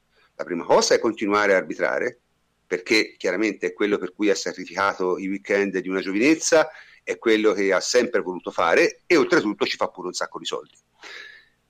La seconda cosa che vuole un arbitro è fare questo senza avere troppi giramenti di scatole e troppa esposizione mediatica. Ergo, più tempo gli dai per prendere una decisione, più la sua decisione sarà politica e non sarà dettata dal regolamento. Ora, questo si è visto piuttosto bene, secondo me, nelle decisioni che sono state prese nella scorsa giornata. Francamente, quel tipo di intervento lì io lo trovo molto molto pericoloso. Perché voi mi dovete spiegare come fa un arbitro a non dare un rigore dopo gli hanno de- che gli hanno detto ha sbagliato. E questo è il problema. Perché magari è lui uno dei più dal grandi vivo... problemi, sì. Sì? No, no, confermo, questo è uno dei più grandi problemi. Eh, secondo me, lo darà sempre. Lo darà Lo sempre. darà sempre. Quindi vedremo gente che appena gli attaccanti lo capiscono, cominciano a fare dei grandi tuffi eh, e sperano che uno gli vada bene. Perché tutte le volte, la- che poi sarà ancora peggio, perché l'arbitro giudica, la VAR gli può dire. Allora, gli arbitri che stanno dietro, continua a dire la VAR è, è sbagliato. Vabbè, vabbè. Gli arbitri che stanno, che stanno eh, a- al VAR decideranno su quali interventi diciamo, iniziare la review e quali no. Cioè, voi capite che questa discrezionalità in un paese come il nostro può essere estremamente pericolosa. Cioè, nel senso, io credo che il VAR dovrebbe essere usato solo per cose oggettive, nel senso, eh, scambio di persona, gol di mano alla Maradona a mano di Dio, eh, che ne so, falli fatti fuori dalla portata de- de- de- di vista degli arbitri o delle guardialine, eh, rigori, ma non nel senso se è rigore o se non è rigore, se l'episodio è dentro o fuori area. Eh, cioè, mh, sono queste ti le cose la in mia, cui... Ti dico la mia, ecco, Sì. poi ne abbiamo già fatto una puntata con Fleccio, non so se ti ricordi, sul VAR, Certo. quindi queste cose le abbiamo già dette allora e ora ce le ritroviamo eh, in un certo senso, queste stesse critiche. Il problema è che nella natura stessa di alcune decisioni che vengono prese dall'arbitro, cioè fare l'arbitro di calcio significa avere molta discrezionalità nella scelta dei fischi, non fischi, eh, eccetera. Questo non è cambiabile, a meno che non cambi completamente il regolamento, ma neanche. E, e il problema è che il VAR non toglie la discrezionalità, ma eh, sposta la discrezionalità dall'evento visto in diretta ad un evento rivisto al rallentatore oppure no. ma resta sempre una decisione discrezionale dell'arbitro. Quindi eh, eh, passibile di critiche, di eh, interpretazioni diverse da parte di altri. Cioè, ci sarà sempre il moviolista che dirà no, io non l'avrei dato, io l'avrei dato. Ci sarà il tifoso che sarà sempre insoddisfatto. E l'arbitro stesso non avrà mai la certezza di fischiare correttamente o meno eh, in tutte quelle situazioni. Io e Fletch le chiamiamo quelle zone grigie, no? Quelle, Certo. quei falli non falli che puoi darli, puoi non darli, se lo dai non è uno scandalo, se non lo dai non è uno scandalo. Quando vai a rivedere quel tipo di ehm, situazioni, non darai mai la certezza di aver preso la decisione corretta, quindi sostanzialmente non cambia nulla rispetto al live. Per quel tipo di situazioni, ripeto, cambia per altri tipi di situazioni, cioè se ci sono dei, degli errori chiaramente che sono stati il, il gol di Montari, eh, il fuorigioco Sì, fuori vabbè, il gol certo, certo. Vabbè, ora per il gol di Montari c'è, c'è la- c'è l'altra cosa, c'è la No, goal line goal line technology. technology. Que- Eh, quella no, è per veramente dire- oggettiva fine. Per Ma dire, quelli no, sono questi dati sono- oggettivi comunque. quelli sono i dati oggettivi e quelli sono anche le decisioni scandalose. O prendiamo ad esempio il gol di Pjanic col Milan. Quelle sono le decisioni davvero, davvero assurde, davvero che ti fanno arrabbiare, perché lì non c'è discrezionalità, lì è errore, punto. È il 100% errore, capito? Quella zona grigia, secondo me, non sarebbe dovuta proprio rientrare nell'applicazione del VAR, perché grigia era e grigia resta anche dopo che la rivedi eh, 20 volte alla televisione. Secondo me è pure peggio, è Eh, pure, può è pure più grigia. peggio perché, diventa- Perché te così te hai addirittura hai aumentato, discrezionalità discrezionalità. hai aumentato la discrezionalità spalmandola su più attori. Su due persone di sicuro, perché c'è anche il VAR. Esatto. No, Quindi dire- voglio dire, eh, siamo, siamo alla, alla- alla pazzia. Per fare degli Siamo esempi concreti su quello che è successo in questo fine settimana, allora, l'impressione rivedendo subito il replay, Juventus Cagliari è rigore, poi dopo lo vai a rivedere e lì è comunque mh, resta a, a giudizio dell'arbitro, cioè è un rigore molto televisivo e quindi quello che moviolisti e la domenica pomeriggio, la domenica sera danno sempre, no? ti dicono quello è il rigore. Poi dopo ci sono state altre partite in cui il contatto del genere non è stato fischiato a rigore e anche all'interno della stessa partita. Cioè, mh, in Quello questo non primo potrà- giornato, non cambierà mai. e perché se in mai capra, capra era, cioè con VAR, capra era, capra resta. Eh, l'esempio è quello comunque di, eh, di Inter Fiorentina. Perché comunque il rigore che è stato dato all'Inter c'è. No? Però, Mm, Con lo stesso c'è- metro, però c'è anche quello che doveva Cioè, andare alla Fiorentina. Esatto, c'è anche quello della Fiorentina. Ma Con lo stesso soprattutto a me è quello, con lo stesso metodo, dello stesso arbitro. E soprattutto quello che a me fa ehm, dire che Tagliavento ha sbagliato è che non è stato lui a prendere la decisione finale. Cioè lui non è andato a rivederla. E Io, io sono l'antica, cioè io lo sapete, io accetto l'errore arbitrale, quindi lo accettavo prima e sono disposto ad accettarlo anche col VAR. Il problema è che il VAR è stato venduto per altra cosa, cioè è stato venduto con qualcosa che toglie gli errori, o almeno così viene spacciato da giornali, eccetera. No, ma Finalmente secondo me- VAR. Invece non è così, anzi si è vista proprio la dimostrazione al Mondiale Under 20, ad esempio quando è stato Toglie certi errori. dove c'erano del- degli, erro- degli arbitri capre assolute e hanno preso delle decisioni sbagliatissime anche col VAR. Perché dobbiamo capire questo, che l'errore è, è insito in certe decisioni che tu vai a fare. C'è un margine di errore che non puoi eliminare anche rivedendo alcune azioni alla- al rallenti. Quindi quell'errore deve restare, deve restare. Eh, Beh, io l'avrei... per dire, Antonio, un arbitro che in questo turno si è comportato bene è quello di Verona-Napoli. quello di Verona Napoli Che ha preso le decisioni bene, corrette ma guarda ma quello ha preso VAR, decisioni perché- corrette esatto senza VAR arbitrato bene semplicemente arbitrato quello- bene. Probabilmente se, se se fosse andato a vedere il VAR avrebbe preso la stessa decisione correttamente, ma non ne ha avuto bisogno perché è stato bravo. Esatto. Sì, ma il, il- il problema è, allora, eh, rimaniamo nel concreto, perché se no si fanno No, i nel discorsi dei concreto prof è che non è regolato ti dicevo prima la fattispecie specifica nel quale deve intervenire il VAR perché così è un po' a cazzo di cane nel senso se tu fai come in altri sport, nel basket, cioè soltanto se la palla esce fuori, se devi stabilire la toccata tizio o caio, eh, sono tutti fatti oggettivi che la telecamera ti fa vedere, o se non ti fa vedere prendi, continui con la decisione dell'arbitro, quindi non gliel'ha cambiata, ma sono tutti fatti oggettivi. Oggettivi, certo. Quando tu qua ci metti eh, le situazioni soggettive, avrai sempre il dubbio che eh, però alla Fiorentina non l'hanno fatto rivedere, ah ma alla Juve su Dybala non hanno fatto vedere il VAR, ah ma nel primo tempo c'era un potenziale rigore che non hanno rivisto, perché non sono regolate le fattispecie in cui tu devi intervenire, quindi o tu intervieni su tutto e non si può evidentemente fare per questioni di tempo, oppure è meglio non intervenire su nulla secondo me di questi eh, casi qui che sono soggettivi, perché poi rischi, per fare una cosa buona, di creare anche delle differenze di giudizio, di metro, eh, rischi di scontentare una squadra che non si è vista applicata il VAR mentre l'altra sì, quindi ti ritrovi comunque con delle situazioni che non, ha, non accontentano tutti. Io, almeno inizialmente, tanto il primo anno sperimentale, sarei rimasto con delle situazioni più oggettive. Poi ti basi su quello, ti regoli, cioè dovre- dobbiamo eliminare il, l'errore grave, ripeto, non l'interpretazione da rigore, quello della Juve che si può dare, non si può dare, il gol del Verona, del Napoli col Verona si può fischiare, fallo non si può fischiare. Io vedevo c'è la mano che poggia perché poi dall'inquadratura quell'altra si vede che c'è anche il braccio di Koulibaly se non mi sbaglio. Sì, vabbè, ma fa ridere. Più, cioè, queste sono cose che fanno ridere non riusciamo più. Queste sono cose che fanno ridere. Il vero problema è avere dato, avere aumentato la discrezionalità, perché non è vero che a questo modo ci sono meno errori. A questo modo, allora, la, eh, è la solita illusione positivista ottocentesca che la tecnologia risolva i problemi.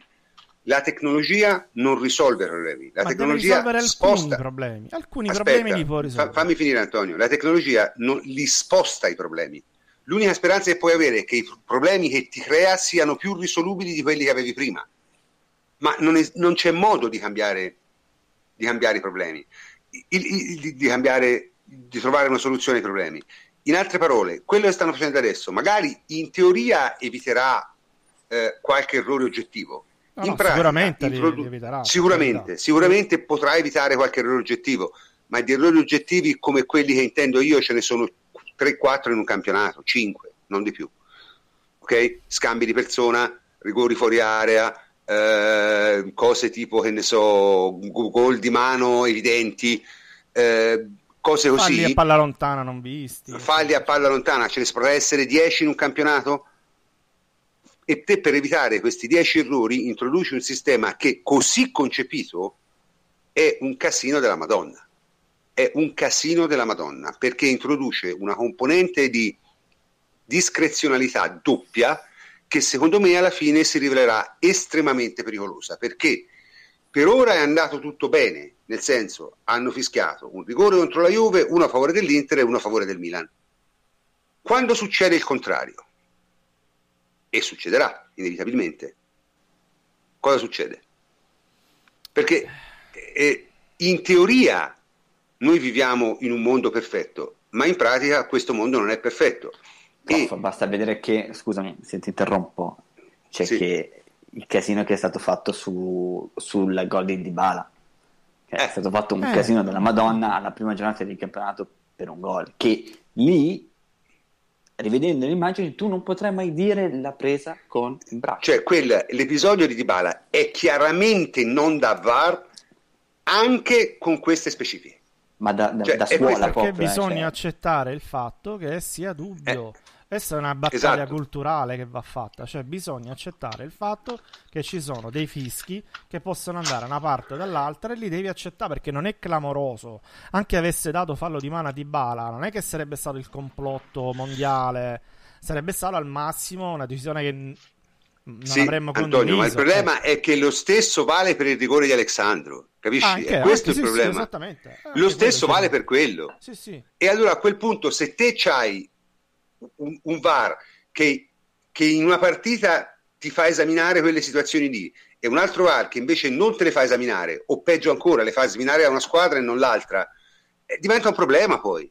certo Perché mentre te sei disposto a accettare la disparità di giudizio quando la decisione della, è istintiva. della Fiorentina che se ne fotte, ma fosse successo. No, no, no, no, no ma non, non è, è, la così, Fiorentina, è, è così, che io sono, più, cioè, io sono, disposto a accettare la, la, la, non uniformità nel giudizio se la decisione è istintiva, ma non se la decisione hai tre minuti per pensarci. È chiaro? No, no, eh, sono d'accordissimo. Quello diventa pericoloso. Sono d'accordissimo. No, ma dicevo, Quello diventa pericoloso. invocare o meno il VAR eh, una, per, una, per una squadra piuttosto che l'altra. Ecco, non c'è stato il caso clamoroso se non quello della Juve, però voglio dire di Bala non è netto. Però appena succederà è che, eh, che ne so, l'Inter, il Milan, la Juve, la Roma, eccetera, eh, gli verrà fischiato un rigore contro con il VAR e non gli verrà invece fischiato un, fav- un rigore a favore sempre perché si rifiuteranno di eh, vedere il VAR eh, oppure faranno un silent check che non si è capito ancora cos'è, eccetera, eccetera. Scoppieranno polemiche assurde. Quindi questo mettiamocelo in conto, è una delle cose da tenere in conto, perché si parlerà di arbitri che hanno favorito una squadra piuttosto che l'altra nonostante il VAR, anzi, proprio utilizzando il eh, VAR. Anzi, anzi, ecco appunto, perché è uno strumento ancora più decisivo, perché voglio dire, se, se il VAR decide cosa si rivede, se un campionato decide cosa si rivede, se, se, la, se il VAR decide cosa si rivede, te capisci? Te metti una situazione, metti finale d'assedio, no? sì. in cui ci sono 50 contatti in area, che cosa si fa? Si rivedono tutti?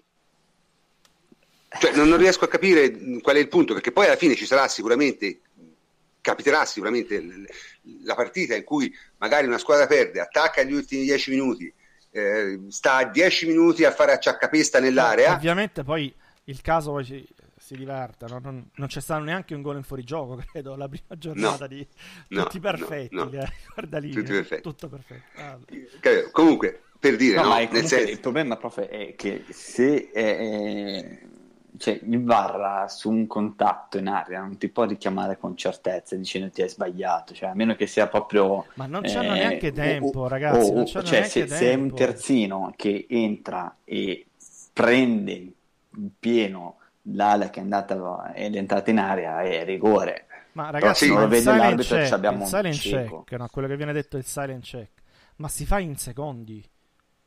Si fa in 10 secondi. Sì, però, però, quello, insomma, a me anche quello, francamente, eh, ho capito, però non, torna, che non ti eh. dice niente. Cioè, perché, senso, come... perché si fa in 10 secondi, cioè come, come, fai? Magari non c'hai neanche, non hai azzeccato neanche l'inquadratura giusta per vedere bene. Poi dopo un po' ti scopri che ah, c'era quell'inquadratura cazzo che mi ha fatto vedere. Che fai? Eh, ma come fai? Se cioè, già ma poi ragazzi, ragazzi, ma noi immaginiamoci, io, io già mi vedo la scena, io già mi vedo la scena, cioè tipo stadi tipo il San Paolo, no?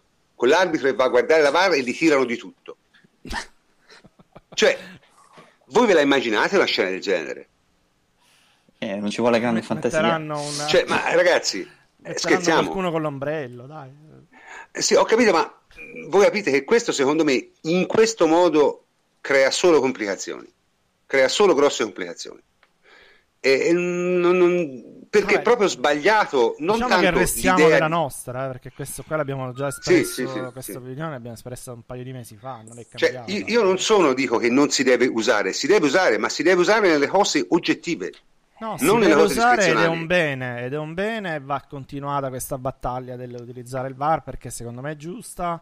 Eh, però si può fare meglio, si può aggiustare qualcosa, si può rivedere, si può ci sono delle situazioni che sono difficili e non sono re- regolate. Una cosa che è successa, che è abbastanza emblematica, perché non si, non si sa che cazzo si deve fare, è il fuorigioco fischiato al Torino, credo, il gol del Torino. Eh, vabbè, no, quello, quello, è un eh. errore ineliminabile. E come fai? Quello è un errore ineliminabile, ma quello... Ma quello quello, è quella più... è, una cosa, è una cosa oggettiva, perché vedere se fuorigioco o no è oggettivo. Certo però è di difficile applicazione. Mentre... Per dirti, in quella situazione lì il guardaligne non si è accorto che il, il, passaggio è stato di destro anziché di Rincon e quindi lui convinto che il passaggio avesse fatto Rincon ha uh, giustamente nella sua testa alzata la bandierina e l'arbitro eh, ha fischiato fuori gioco come è giusto che sia. È una valutazione sbagliata del guardaligne, ma nel momento in cui ha segnato, credo, Belotti, il gioco era già interrotto, quindi non puoi neanche parlare di gol e non puoi chiamare il VAR, appunto. Quindi VAR, non VAR, eh, o come cavolo la vogliamo chiamare, eh, quel gol lì non ci sarà mai. capito? Certo, ma quello lì non è proprio casistica di VAR, cioè Non è proprio un errore e te lo tieni. Non lo puoi prendere, c'era Mialovic che non capiva niente, che probabilmente avrebbe preso a cazzotti il televisore oppure qualcun altro, ma non puoi farci niente. È un errore dei guardalinee. Perché Gio è fermo, e questo è il problema. L'arbitro ha fischiato, Gio è fermo. Quindi non... quello è un errore ineliminabile. Beh, così guarda, te lo dico, ci sarà, perché è chiaro, ci sa- non c'è stato questo turno, ma ci sarà il Ah, prossimo, ma- che un ci saranno, giocatore... ci saranno tutta una serie di fattispecie che verranno fermato. fuori dalla, dalla pratica. Pensate a un, gioca- un giocatore fermato in fuorigioco Solo contro che non c'è, che poi dopo lo vedi, solo davanti al portiere che lo vedi poi dopo nel replay successivo e dici cazzo non è fuorigioco. E non puoi fare niente, E te lo tieni.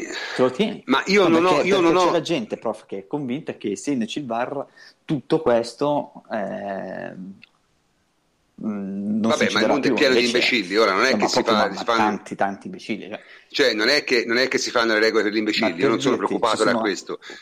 Io sono preoccupato... da- Gli imbecilli sono gli allenatori della Serie A, eh, tra Eh, parentesi. no, ma sono anche Eh, tra beh, quelli che eh, commentano sui giornali e, o, Vabbè, o twittano. che, che, che- dov'è il problema? No, Cioè, vabbè, che- vabbè. che- ditemi Eh, qualcosa che, che non sapevo. Cioè, non... No, comunque, prof, adesso secondo me ci sono due problemi. Uno che mh, cioè, è sempre il solito, che è quello della trasparenza. Cioè, mh, io credo che sia inammissibile il fatto che sul sito dell'AIA eh, non sia pronto, il, non sia pubblicato il protocollo che viene utilizzato. Ah, quello.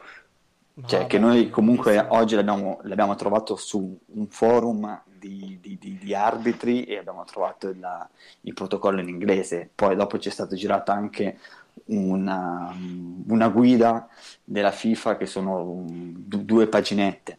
Però, cioè che l'AIA, la FIGC, la Lega di Serie A mh, sul proprio sito non, non presentino quello che hanno sponsorizzato perché il campionato è l'unico che sta sperimentando questa tecnologia è inammissibile. E poi dopo si ritorna all'altro cavallo di battaglia, diciamo, che è quello della trasparenza dei referti. Perché comunque sarebbe, pensate quanto sarebbe utile e toglierebbe tante discussioni eh, avere il referto in cui vengono anche mh, messe per scritto eh, le registrazioni che ci sono state tra l'arbitro e Oh, VAR. in teoria, in teoria Mamma mia. quelle, quelle registrazioni, cioè quelle conversazioni sono registrate e messe a disposizione delle società. Perché le società possono eventualmente fare reclamo, possono fare. Il problema è che la trasparenza manca nei confronti dell'unico soggetto che secondo me è quello principe, nei confronti del quale dovrebbe esserci trasparenza, che è il tifoso. Eh, sì. Perché questo manca un Ma io, di io francamente durante- io a- apprezzo, apprezzo molto queste discussioni di massimi sistemi, ma temo che il- i problemi reali siano altri. E, e vedremo cosa viene fuori nelle prossime giornate, ma io sono convinto e vi dico anche come va a finire, che all'inizio succederà esattamente quello che è successo ora. Mhm. Alle prime decisioni che vanno a svantaggiare squadre di un certo tipo, cioè quelle che fanno più casino, parliamoci chiaro, cioè eh, Inter, Milan, Napoli, queste squadre qui, e alle Roma. prime che Roma già meno, secondo me. Ora mh, vedremo che succede, ma Roma già meno. Alle prime decisioni che vanno a svantaggiare queste squadre, succederà che piano piano si arriva che la casistica della VAR si ridurrà per prassi alle cose che ho detto io. Cioè solo alle cose assolutamente inoppugnabili. In altre parole, questi se ne saranno lì a guardare e solo interverranno quando c'è un errore veramente clamoroso. Perché il problema è che eh, secondo la direttiva che ci ha letto eh, eh, Antonio. Antonio prima, Antonio prima eh, video technology will only be used to correct clear errors. Eh, eh sì, Ora, sottolineato anche. S- Io sfido chiunque a dire che il fischio o il non fischio di Maresca sull'episodio di eh, Alessandro era un errore chiaro. È quello che ti dicevo prima, cioè nel senso... Non, non lo è in nessuna logica al mondo. cioè, Non è un errore chiaro. alla discrezionalità di due persone. Esatto. Ma prof, questo anche senza essere complottisti o nulla. No, no, ma dico, non lo sei, eh, non lo dico- sei, però dico, anche senza essere complottisti, eccetera. È una cosa che, siccome non è regolata, io so- su questo sono io anche una, una, una forma mente, no? Io devo prima vedere tutto il regolamento fatto bene, qual- qual- qualsiasi casistica elencata, eccetera, eccetera, poi te lo apprezzo, poi te lo... Invece qui è, sembra più una cosa buttata lì, cioè cominciamo, poi vediamo, poi ci regoliamo, Esatto. poi succede il caso del Torino e vediamo che si fa. Poi magari diciamo agli arbitri e ai guardalini di non alzare più la bandierina, di far finire Esatto. l'azione e poi dopo eventualmente la rivediamo o facciamo un silent check, che alla fine significa che arbitreranno quei due nello stanzino e non più i guardalini. Esatto. E Esatto. poi si arriverà a qualcosa di, di più strutturato, di più eh, intelligente di quello che c'è ora. Eh, Dopodiché è una fase del processo, secondo me, inevitabile. Inevitabile, anzi, eh, visto come l'hanno presentato, è inevitabile che ci siano queste situazioni ambigue. Eh, c'è da aspettare, c'è da imparare, tra virgolette, dagli errori che verranno commessi anche col VAR. quindi- io, io- io, mh, ripeto, credo, credo che arriveremo alla fine a una soluzione tipicamente italica, che è questa qui. Sì, può essere, cioè, lo utilizziamo Cioè, per modo di dire. cioè. La- no, Soltanto- la utilizziamo sì, solo, cioè, senza dirlo, casi, sì. senza dirlo, senza ammettere che abbiamo fatto una minchiata, lo utilizziamo solo nei casi in cui c'è un errore veramente evidente. Perché, ripeto, la prima volta che danno un rigore contro una squadra di quelle che fa casino, utilizzando questo protocollo, vedrete quello che succede. Perché è tutto molto bello dire sì, c'era rigore. Il problema è che Oh, in una invertite, partita- Fiorenti- invertite Fiorentina-Milan. Eh. Eh, esatto. Cioè, in una partita, diciamo, normale, di episodi di quel genere ce ne sono una 7-8 a partita.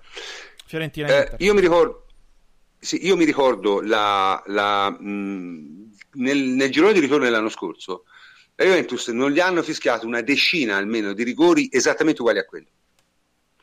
Ora, secondo voi è, è pensabile che ci sia qualcuno che tutte le volte fa rivedere quell'episodio dalla- No, per, dal VAR? per- rispondere a Luca, no? Luca Salvarani. È difficile Dobbiamo pensare questo, eh. per forza perché ricominciamo la, la Sì, stagione. sì, questo Luca- dobbiamo- eh, Luca dobbiamo Eh, Luca, ciao Luca, Luca vedo sei sempre in forma, eh?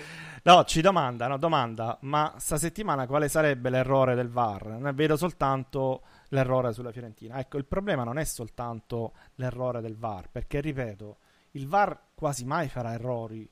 Nel senso che se tu vai a rivedere queste situazioni che sono semi-ambigue, dove c'è il contatto, però può essere eh, un rigore, può essere non rigore, non è che sbagli, grandi errori non le puoi fare. Il problema è di uniformità di giudizio.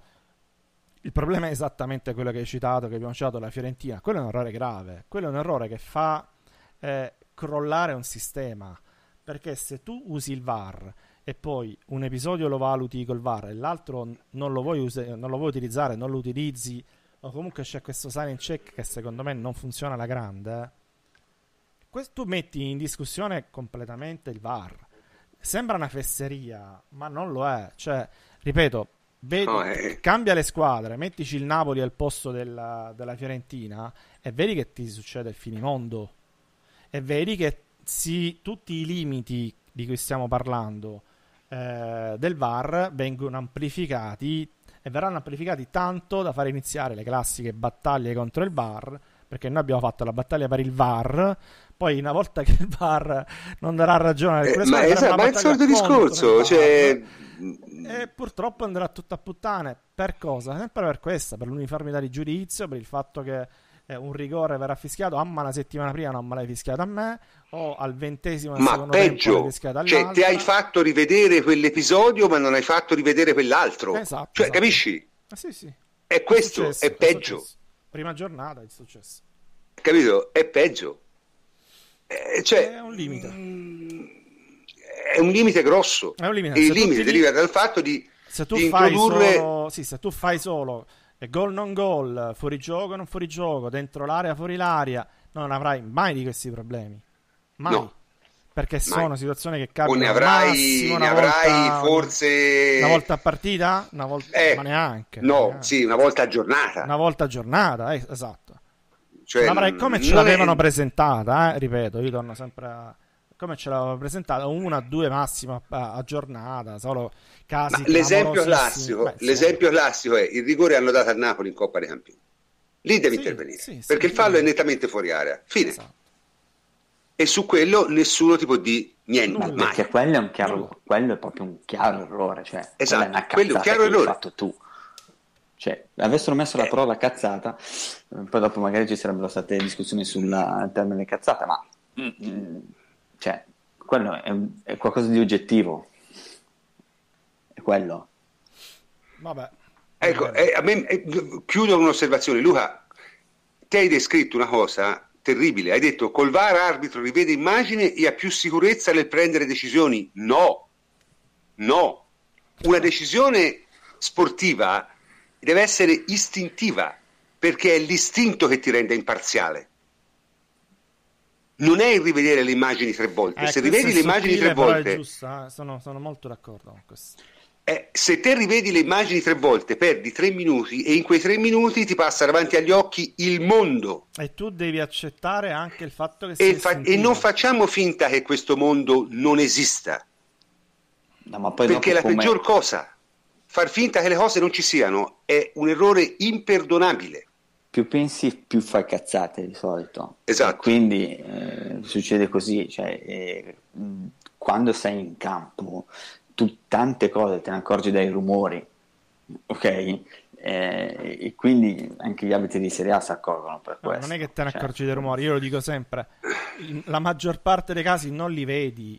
Non, li, non vedi. li, vedi. Cioè, Maresca era a 40 metri da Dybala di spalle, non ha visto No, ma Pelletti, quello cioè, Raga, quello è dai. una cosa che non può vedere non nessuno. stiamo parlando ma... di puttanate, dai. Ma io sto parlando di quello che ti avviene in aria. Cioè, tante volte stessa è cosa, è coperto da un giocatore. Certo, vedi la reazione, come cade, come si lamenta, come il suono del contatto. Certo, da quello di base. Anche perché se tu dai quel rigore lì, allora eh, a turno del campionato ne darai 5-6, stando strette, eh sì, sì. Perché ti devi sì, no, lo darai sempre, ma, se tu lo vai, lo vedi lì, te lo rivedi, lo rivedi, lo rivedi, dici, eh, però vedi che lo tocca, eh, però vedi che lo tocca, eh, sì, dai, eh, il contatto c'è. Eh.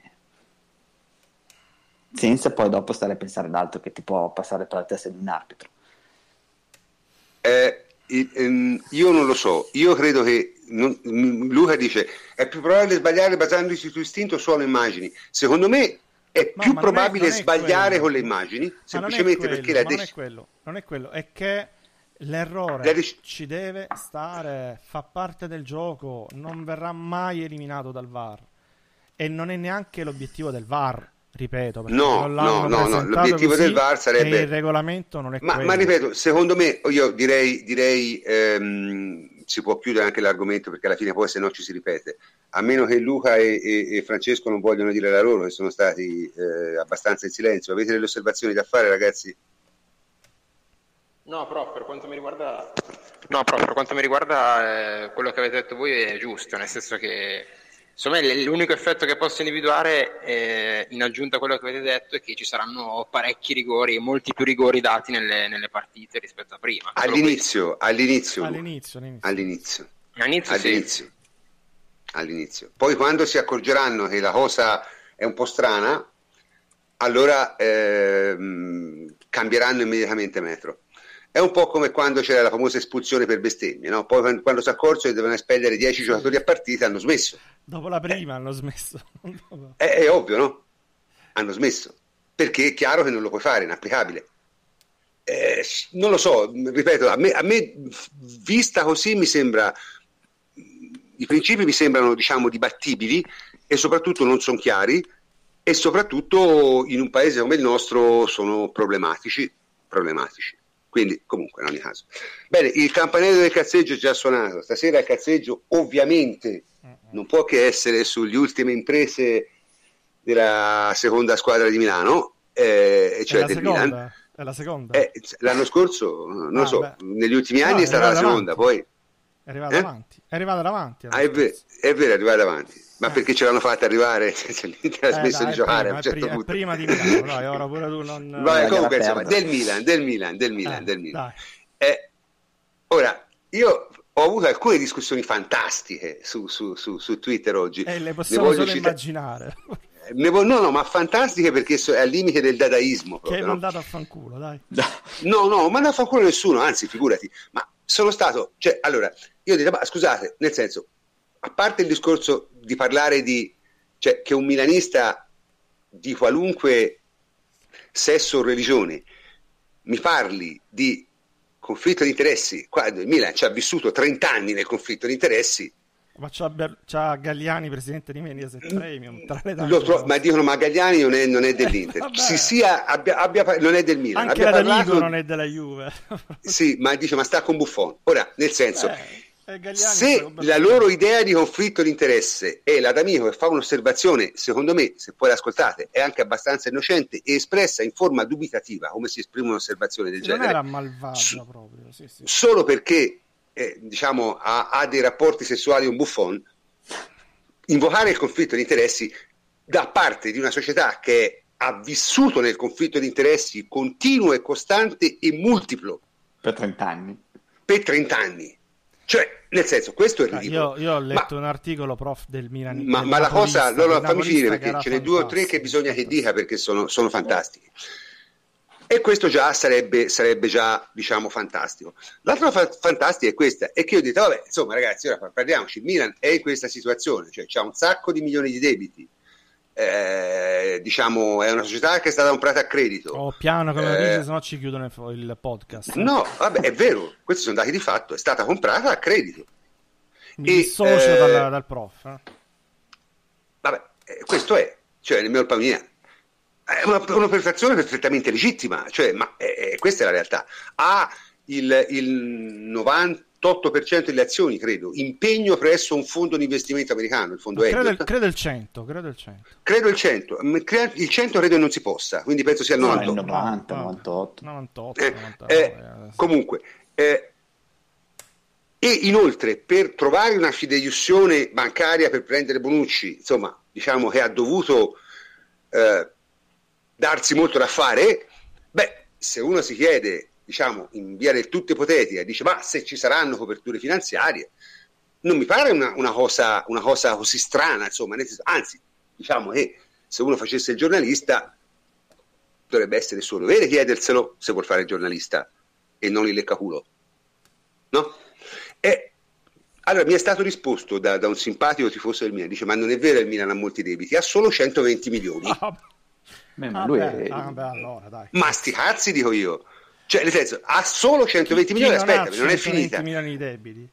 Aspetta, dice ne ha solo 120 milioni perché gli altri, eh. gli altri, perché ce ne sono molti di più ovviamente, sono a carico della proprietà. Ah, Ora, il fatto che siano a carico della proprietà Paga non vuol dire che non ci sono. Non vuol dire che non ci sono, vuol dire semplicemente che il, non incorrono per ora in sanzioni da parte della Lega o dell'UEFA, ma non che quei debiti non ci sono, eh. i soldi qualcuno li deve, li deve cacciare.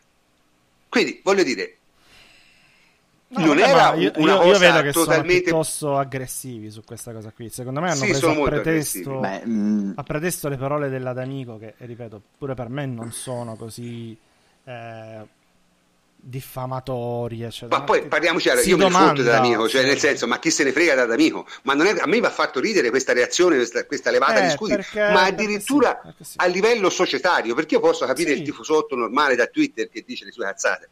Le diciamo tutti, non c'è niente di male. Ma il, tifoto, il tifosotto società... è alimentato dal comportamento della società. È chiaro, perché viceversa. quando tu hai Fassone che fa il video di risposta esatto, non fa il talk live in viaggio, in viaggio, eccetera, eccetera, che bastona eh, un presidente avversario, cosa che non si è mai vista. Eh, è chiaro chiudere... che il, il, tifoso è fomentato, così come quando l'Inter faceva i comunicati, eh, quelli duri e puri, no? che sì. faceva esultare tutti, poi all'atto pratico non, face- non servivano un cazzo, però i tifosi si esaltavano. Chiudendo la questione d'amico, perché... Eh, oh, tra parentesi, visto... il responsabile della comunicazione della del Milan, è uno che ha lavorato 150 anni a Sky. Direttore anche. Direttore, Direttore vabbè, questo Sport, giusto per, per, vabbè. No, no, tanto perché no, ma nel senso parliamo. Vabbè, dai, andiamo avanti. Leggero, vabbè. Eh, comunque è uscito sul Corriere della Sera adesso, è stato appena pubblicato un articolo di Monica Colombo che è sempre ben informata sulle questioni del Milan, diciamo così, e sostanzialmente... Sì, è una, è una Gagliani girl, no? Sì, Mm, esatto. sì, sì, sì. E, e conferma che il Milan ha fatto una figura di merda, cioè che si è fatto un autogol perché tutto è rientrato. Cioè la decisione, il Milan si è, la Sky si è abbastanza incazzata, cioè eh, hanno preso subito contatti anche con eh, i vertici della Lega. Ma diciamo che uscendo da- dalla metafora, eccetera, quei 120 milioni, se c'è una speranza di pagarli, è grazie a Sky. Eh. Eh, appunto. Ecco, appunto, cioè, nel Quindi senso, Sky cosa ha fatto? Ha alzato il telefono, ha ricordato questo Lega piccolo particolare al, al Milan. e si è lamentato notevolmente e ha annunciato un esposto formale.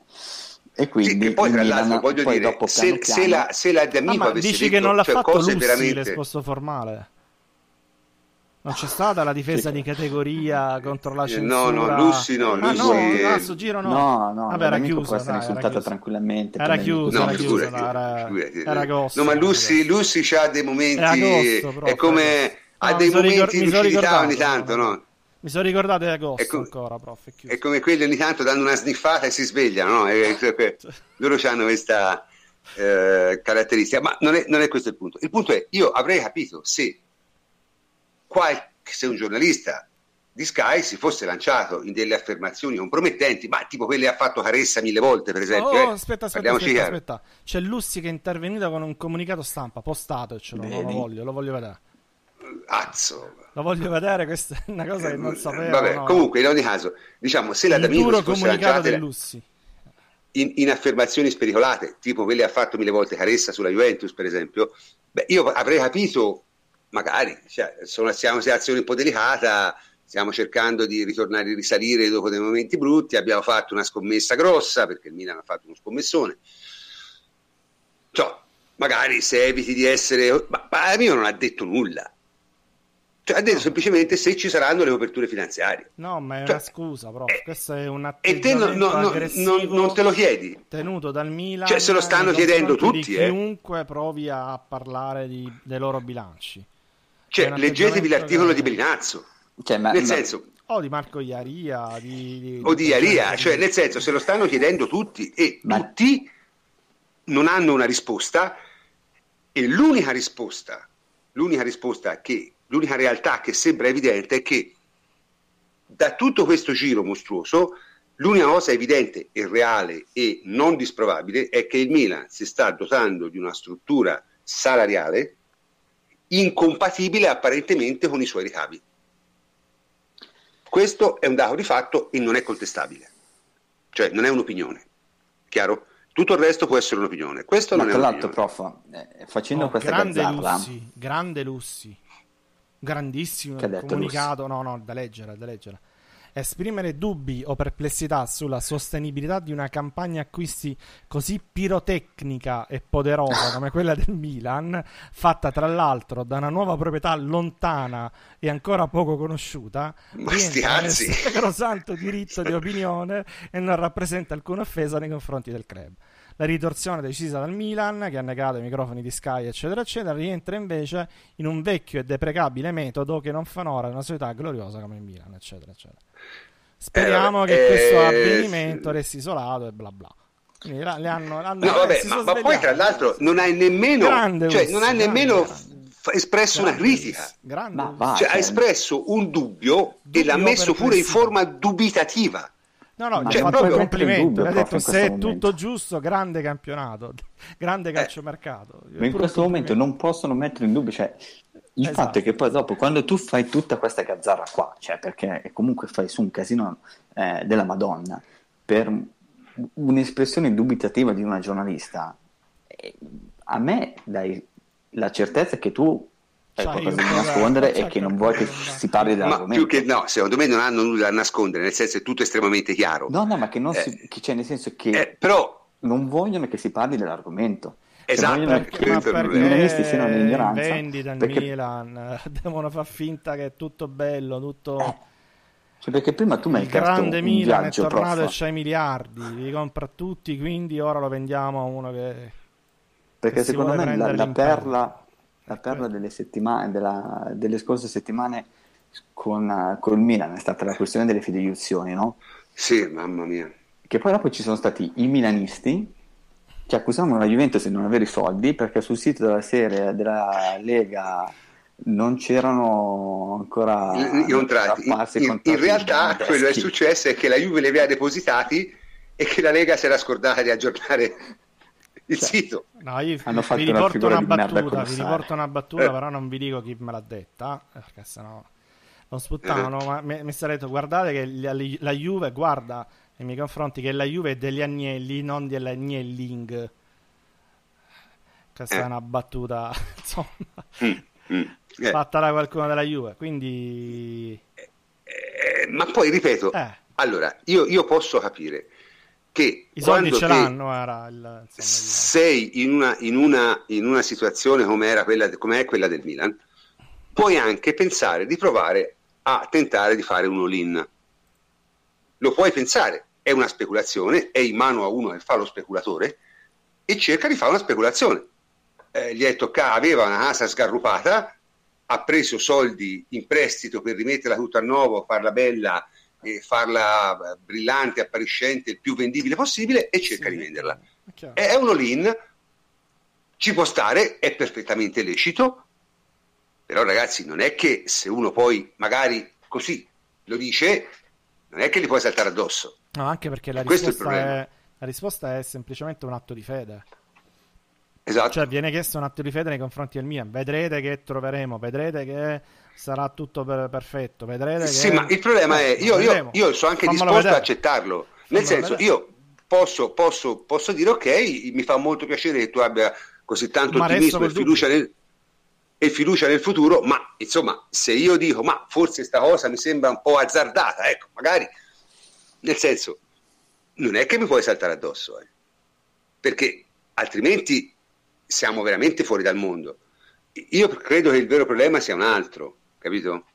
Eh, che, che, che, il Milan oh, sia infilato parentesi, in una... parentesi. Sì? Non, lo, non, lo, diciamo noi o l'Adamico, lo dice l'UEFA.